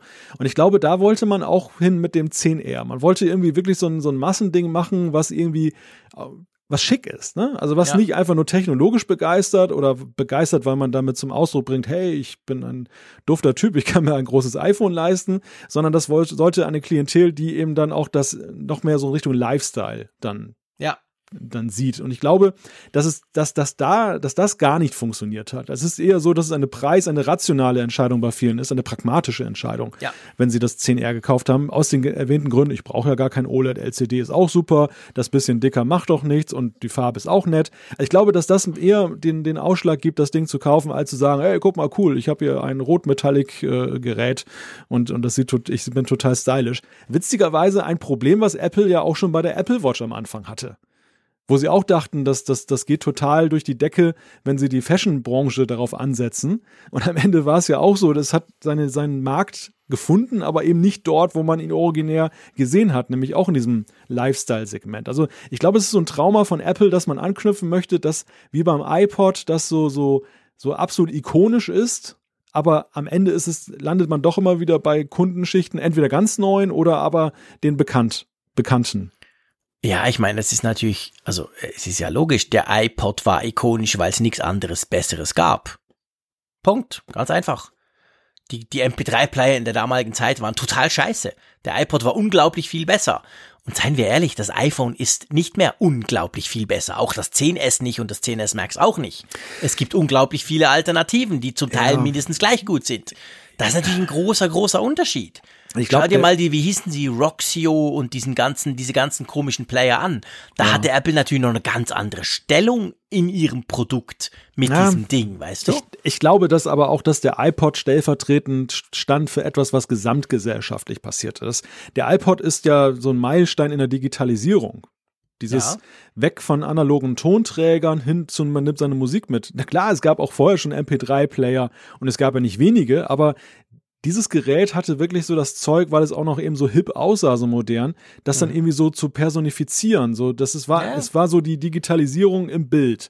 Ja, und das iPhone, dem ist es auch ein wenig gelungen am Anfang. Ich meine, es ist nicht ohne Grund so, dass dieser iPhone-Rahmen mit dem Home-Button eben nicht nur für Apple und das iPhone steht, sondern auch für das Thema, das ist ein Smartphone. Klar. Aber danach war es halt extrem schwierig und das manchmal sogar ungerechterweise, weil man muss sagen ja, dass gewisse Devices wie eben die Apple Watch ja durchaus ja auch wieder viel bewegt haben. Also ich stelle das heute immer fest, wenn ich da durch die Gegend renne und mit Apple Pay da bezahle mit der Watch, wie fasziniert die Leute davon sind. Ne? Also sie sagen, hey, haben sie da gerade mit der Uhr bezahlt? Ja, ich habe mit der Uhr bezahlt. Wie geht das denn? Und so. Also das ist schon, das hinterlässt auch irgendwie einen Eindruck, aber es kommt heute, glaube ich, so kommt nicht mehr an diesen Hype heran, der damals war. Es ist fragmentierter. Es ist eben, es kommt einerseits in Stückchen und die Apple Watch war schon da, lange bevor eben dann die Bezahlfunktion auch da war. Und es ist auch so, dass es, glaube ich, eher punktuell einen Eindruck hinterlässt, aber nicht so wie damals eben diese Musikgeschichte, die dann wirklich so, ja, alles geändert hat, fand ich so. Ja, das ist so. Also ich meine, es hat alles geändert und das ließ sich alles an einem Produkt und das war der iPod festmachen. Es war alles zusammen quasi. Und heute ist es halt so, das Smartphone ist ja keine Revolution mehr. Wir haben alle lang genug schon Smartphones. Das ist völlig normal geworden. Und dadurch, plus du hast halt viel mehr Auswahl. Also es ist so eine Kombination aus verschiedenen Dingen. Drum, ich sag mal, wenn du das vergleichst mit dem, das wird natürlich das iPhone, egal wie du es anpinselst, nicht erreichen. Trotzdem finde ich es eigentlich schön, dass Apple diesen Schritt gewagt hat, jetzt mal farbige quasi Varianten zu bringen. Man konnte ja auch mal lesen, zumindest gerade am Anfang. Ich glaube, was war es? War es blau? Blau war, glaube ich, lief am besten. Hat man so ein bisschen kolportiert. Man weiß es natürlich auch nicht offiziell. Also ich glaube schon, dass das grundsätzlich eigentlich ganz gut angenommen wurde, dass das da farbig ist jetzt zumindest als Alternative. Aber ja, das ändert natürlich grundsätzlich nichts dran, dass wir die Geräte halt länger brauchen, dass die Geräte sehr teuer sind und dass man sich halt zweimal überlegt, ob man jetzt so ein neues, noch so teures Gerät kauft. Ja. Was eben ja das iPhone 10R für mich nach wie vor nicht schlechter macht. Aber es ist halt, es hat einfach auch es hat Pech. Und weißt du, der Punkt ist natürlich der, letztendlich, wenn Apple ich meine, im Nachhinein ist man immer schlauer, aber wenn Apple über seinen Schatten gesprungen wäre und das iPhone 10R für 550 € verkaufen würde, dann wäre das der Brüller. Das würde sich verkaufen wie geschnitten Brot. Da bin ich völlig überzeugt. Also diese 250 €, auf die, ich meine, jetzt verzichtet man ja quasi drauf, so nach dem Motto, such dein altes iPhone irgendwo, findest du vielleicht noch eins, dann kriegst du den. Das macht der Apple sonst eigentlich nie. Aber wenn sie das am Anfang gemacht hätten, so ein richtig riesiger Unterschied zwischen den teuren Luxusteilen und eben diesem 10R, dann hätten sie, glaube ich, nochmal den Markt trotz völliger Übersättigung nochmal ziemlich rocken können. Aber diese Chance haben sie einfach nicht ergriffen oder wollten sie nicht. So. Ja, es ist ja dann noch ein Spiel auf Zeit, weil ich meine, die unvermeidliche Veränderung des Marktes würden sie dann nur ein weiteres Mal vor sich herschieben für ein Jahr und irgendwann holt sie das ja dann auch wieder ein. Also solche Aha-Effekte kann man ja auch nicht unendlich spielen und dann holt dich ja doch die Realität der Sättigung dann im Nachgang wieder ein. Ja, ich meine, die hast du natürlich, klar, aber die hast du schon länger. Das ist ja jetzt nicht ein Phänomen, das erst 2018 aufgetaucht ist. Nein, die Märkte sind seit ein paar Jahren schon übersättigt und dem kannst du halt entgegenwirken, indem du entweder wirklich was unglaublich Neues, fancy, wow, wir sind die Ersten, so wie es ein bisschen beim 10er ja war, dem man dann den Preis zwar mit Knurren, aber irgendwie dann noch entschuldet hat, oder halt du schraubst wirklich heftig am Preis. Und gerade wenn du sowas Neues bringst, weißt du, ich meine, wenn das 10S deutlich günstiger gewesen wäre als das 10 beim Jahr vorher, das wäre ja schon so ein bisschen, weißt du, also da kann sich dann, das ist natürlich schwierig, aber wenn du sowas Neues bringst, was vorher nicht gab, das 10R ist ja quasi ein neues, du hast gesagt, die dritte Linie iPhones, dann hätte man diese Chance einfach nutzen müssen, weil jetzt, selbst wenn du es jetzt machen würdest, heißt natürlich immer, ja klar, das ist ja ein Ladenhüter, will ja niemand, da macht ihr halt Preisreduktion, weißt du? Das hätte man von Anfang an machen müssen und ja, also nicht erst später. Ich persönlich glaube, der iPhone-Verkauf hat verschiedene Phasen durchlebt. Am Anfang war es ja wirklich so, dass das ja der Kaufdruck selbst bei denen, die schon eins hatten, immer da war, weil die Innovationsgeschwindigkeit noch höher war. Weil tatsächlich die Geräte viel schneller waren, spürbar schneller, du konntest viel mehr plötzlich damit machen, die Kameras wurden so drastisch besser, dass es wirklich spürbar war und da war es ein absoluter Selbstläufer, egal was du gemacht hast. Dann kam so der erste Punkt, glaube ich, wo die ersten zufrieden waren, wo dann also Bestandskäufer länger darauf gesessen haben oder haben gesagt, vielleicht, eigentlich brauche ich gar nicht unbedingt ein neues Gerät. Und dann hat Apple ja angefangen, viele Jahre die Märkte immer weiter zu spannen. Also sie sind einfach in neue Länder reingegangen und haben neue Käuferschichten erschlossen. Natürlich lief parallel im Hintergrund immer das Upgrade-Geschäft auch, dass alle 2 Jahre oder alle 3 oder alle 4 Jahre die Leute ein neues Gerät kauften, aber sie machten, glaube ich, den größten Teil des Wachstums damit, dass sie einfach neue Märkte gegangen sind. Ja. Und jetzt ist so ein Punkt einfach, es ist halt totale Marktsättigung da, ne? Also, oder eben vielleicht in einigen Ländern noch nicht, aber dort ist dann eben auch nicht dann die Kaufbereitschaft momentan zum Besten bestellt. Und es gibt ja, sie können ja jetzt auch nicht dann zu den Eisbären in die Arktis gehen und denen ein iPhone verkaufen. Und da sind sie jetzt an einem Punkt, übrigens nicht nur sie, sondern ja alle Hersteller, wo es irgendwo nicht mehr weitergeht. Und was tun? Die Innovation kann man jetzt nicht eben so hochschrauben, Upgrade-Bereitschaft lässt zu wünschen übrig, neue Märkte nicht ersichtlich und da das ist so der Punkt, wo sie jetzt sind. Und natürlich konnten sie tricksen, indem sie jetzt dann einen Nutzerwunsch mal eben schnell für ein Jahr erfüllen, dass sie tatsächlich sagen, ach kommt, wir verzichten auf die halbe Marge, nehmt hin das wunderbare iPhone 10R. Dann würden sie natürlich ein super Geschäftsjahr hinlegen und würden alle anderen an die Wand spielen, ganz klar. Aber das ist ja eben auch nur so ein Budenzauber, weil nächstes Jahr sind die auch wieder alle satt und zufrieden mit ihrem 10R und würden selbst, wenn es dann immer noch so günstig ist, nicht unbedingt dann abholen. Und wir halten die Dinger natürlich dann, klar. Genau, würden noch dann neuen Akku einbauen lassen. Wer kauft schon jedes Jahr ein neues iPhone? Das ist ja nicht nötig, genau. Ja, es bleibt spannend. Wir werden sehen, was Apple da draus macht. Je nachdem sehen wir es früher oder später. Aber ich würde sagen, apropos später, die Sendung ist doch schon lang geworden. Wollen wir da einen Punkt machen? Wir machen einen Punkt, ja. Wir machen einen Punkt, genau. Ein Punkt unter das iPhone 10R. Ja, du, nächste Woche ja quasi, also idealerweise, und das hoffe ich schwer, wird man ja nichts hören, aber nächste Woche insofern eine Premiere, dass du dann aus Berlin sendest, aus der Hauptstadt. Ja, eine Sendung aus 2 Hauptstädten. Hey, stimmt, genau. Genau, aus Berlin und aus Bern. Das machen wir nächste Woche, aber zur gleichen Zeit wie immer, also von dem her für euch Abonnenten, sage ich mal, ändert sich überhaupt nichts. Der Apfelfunk kommt ganz normal, wie immer, irgendwann am frühen Donnerstagmorgen, sage ich mal. Ja, du, mir bleibt dir zu danken. Es war wieder spannend, interessante Diskussionen, auch angeregt durch unsere Hörerschaft natürlich. Und ich freue mich jetzt schon auf nächste Woche. Und ich wünsche dir, ja, mach's gut, bis bald und wie immer, tschüss aus Bern. Mir bleibt nichts anderes übrig, als mich diesen guten Wünschen vollumfänglich anzuschließen. Bis dann, tschüss.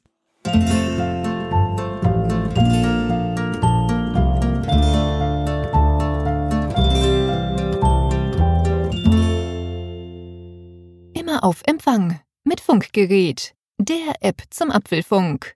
Lade dir jetzt Funkgerät für iOS und Android kostenlos im App Store und bei Google Play.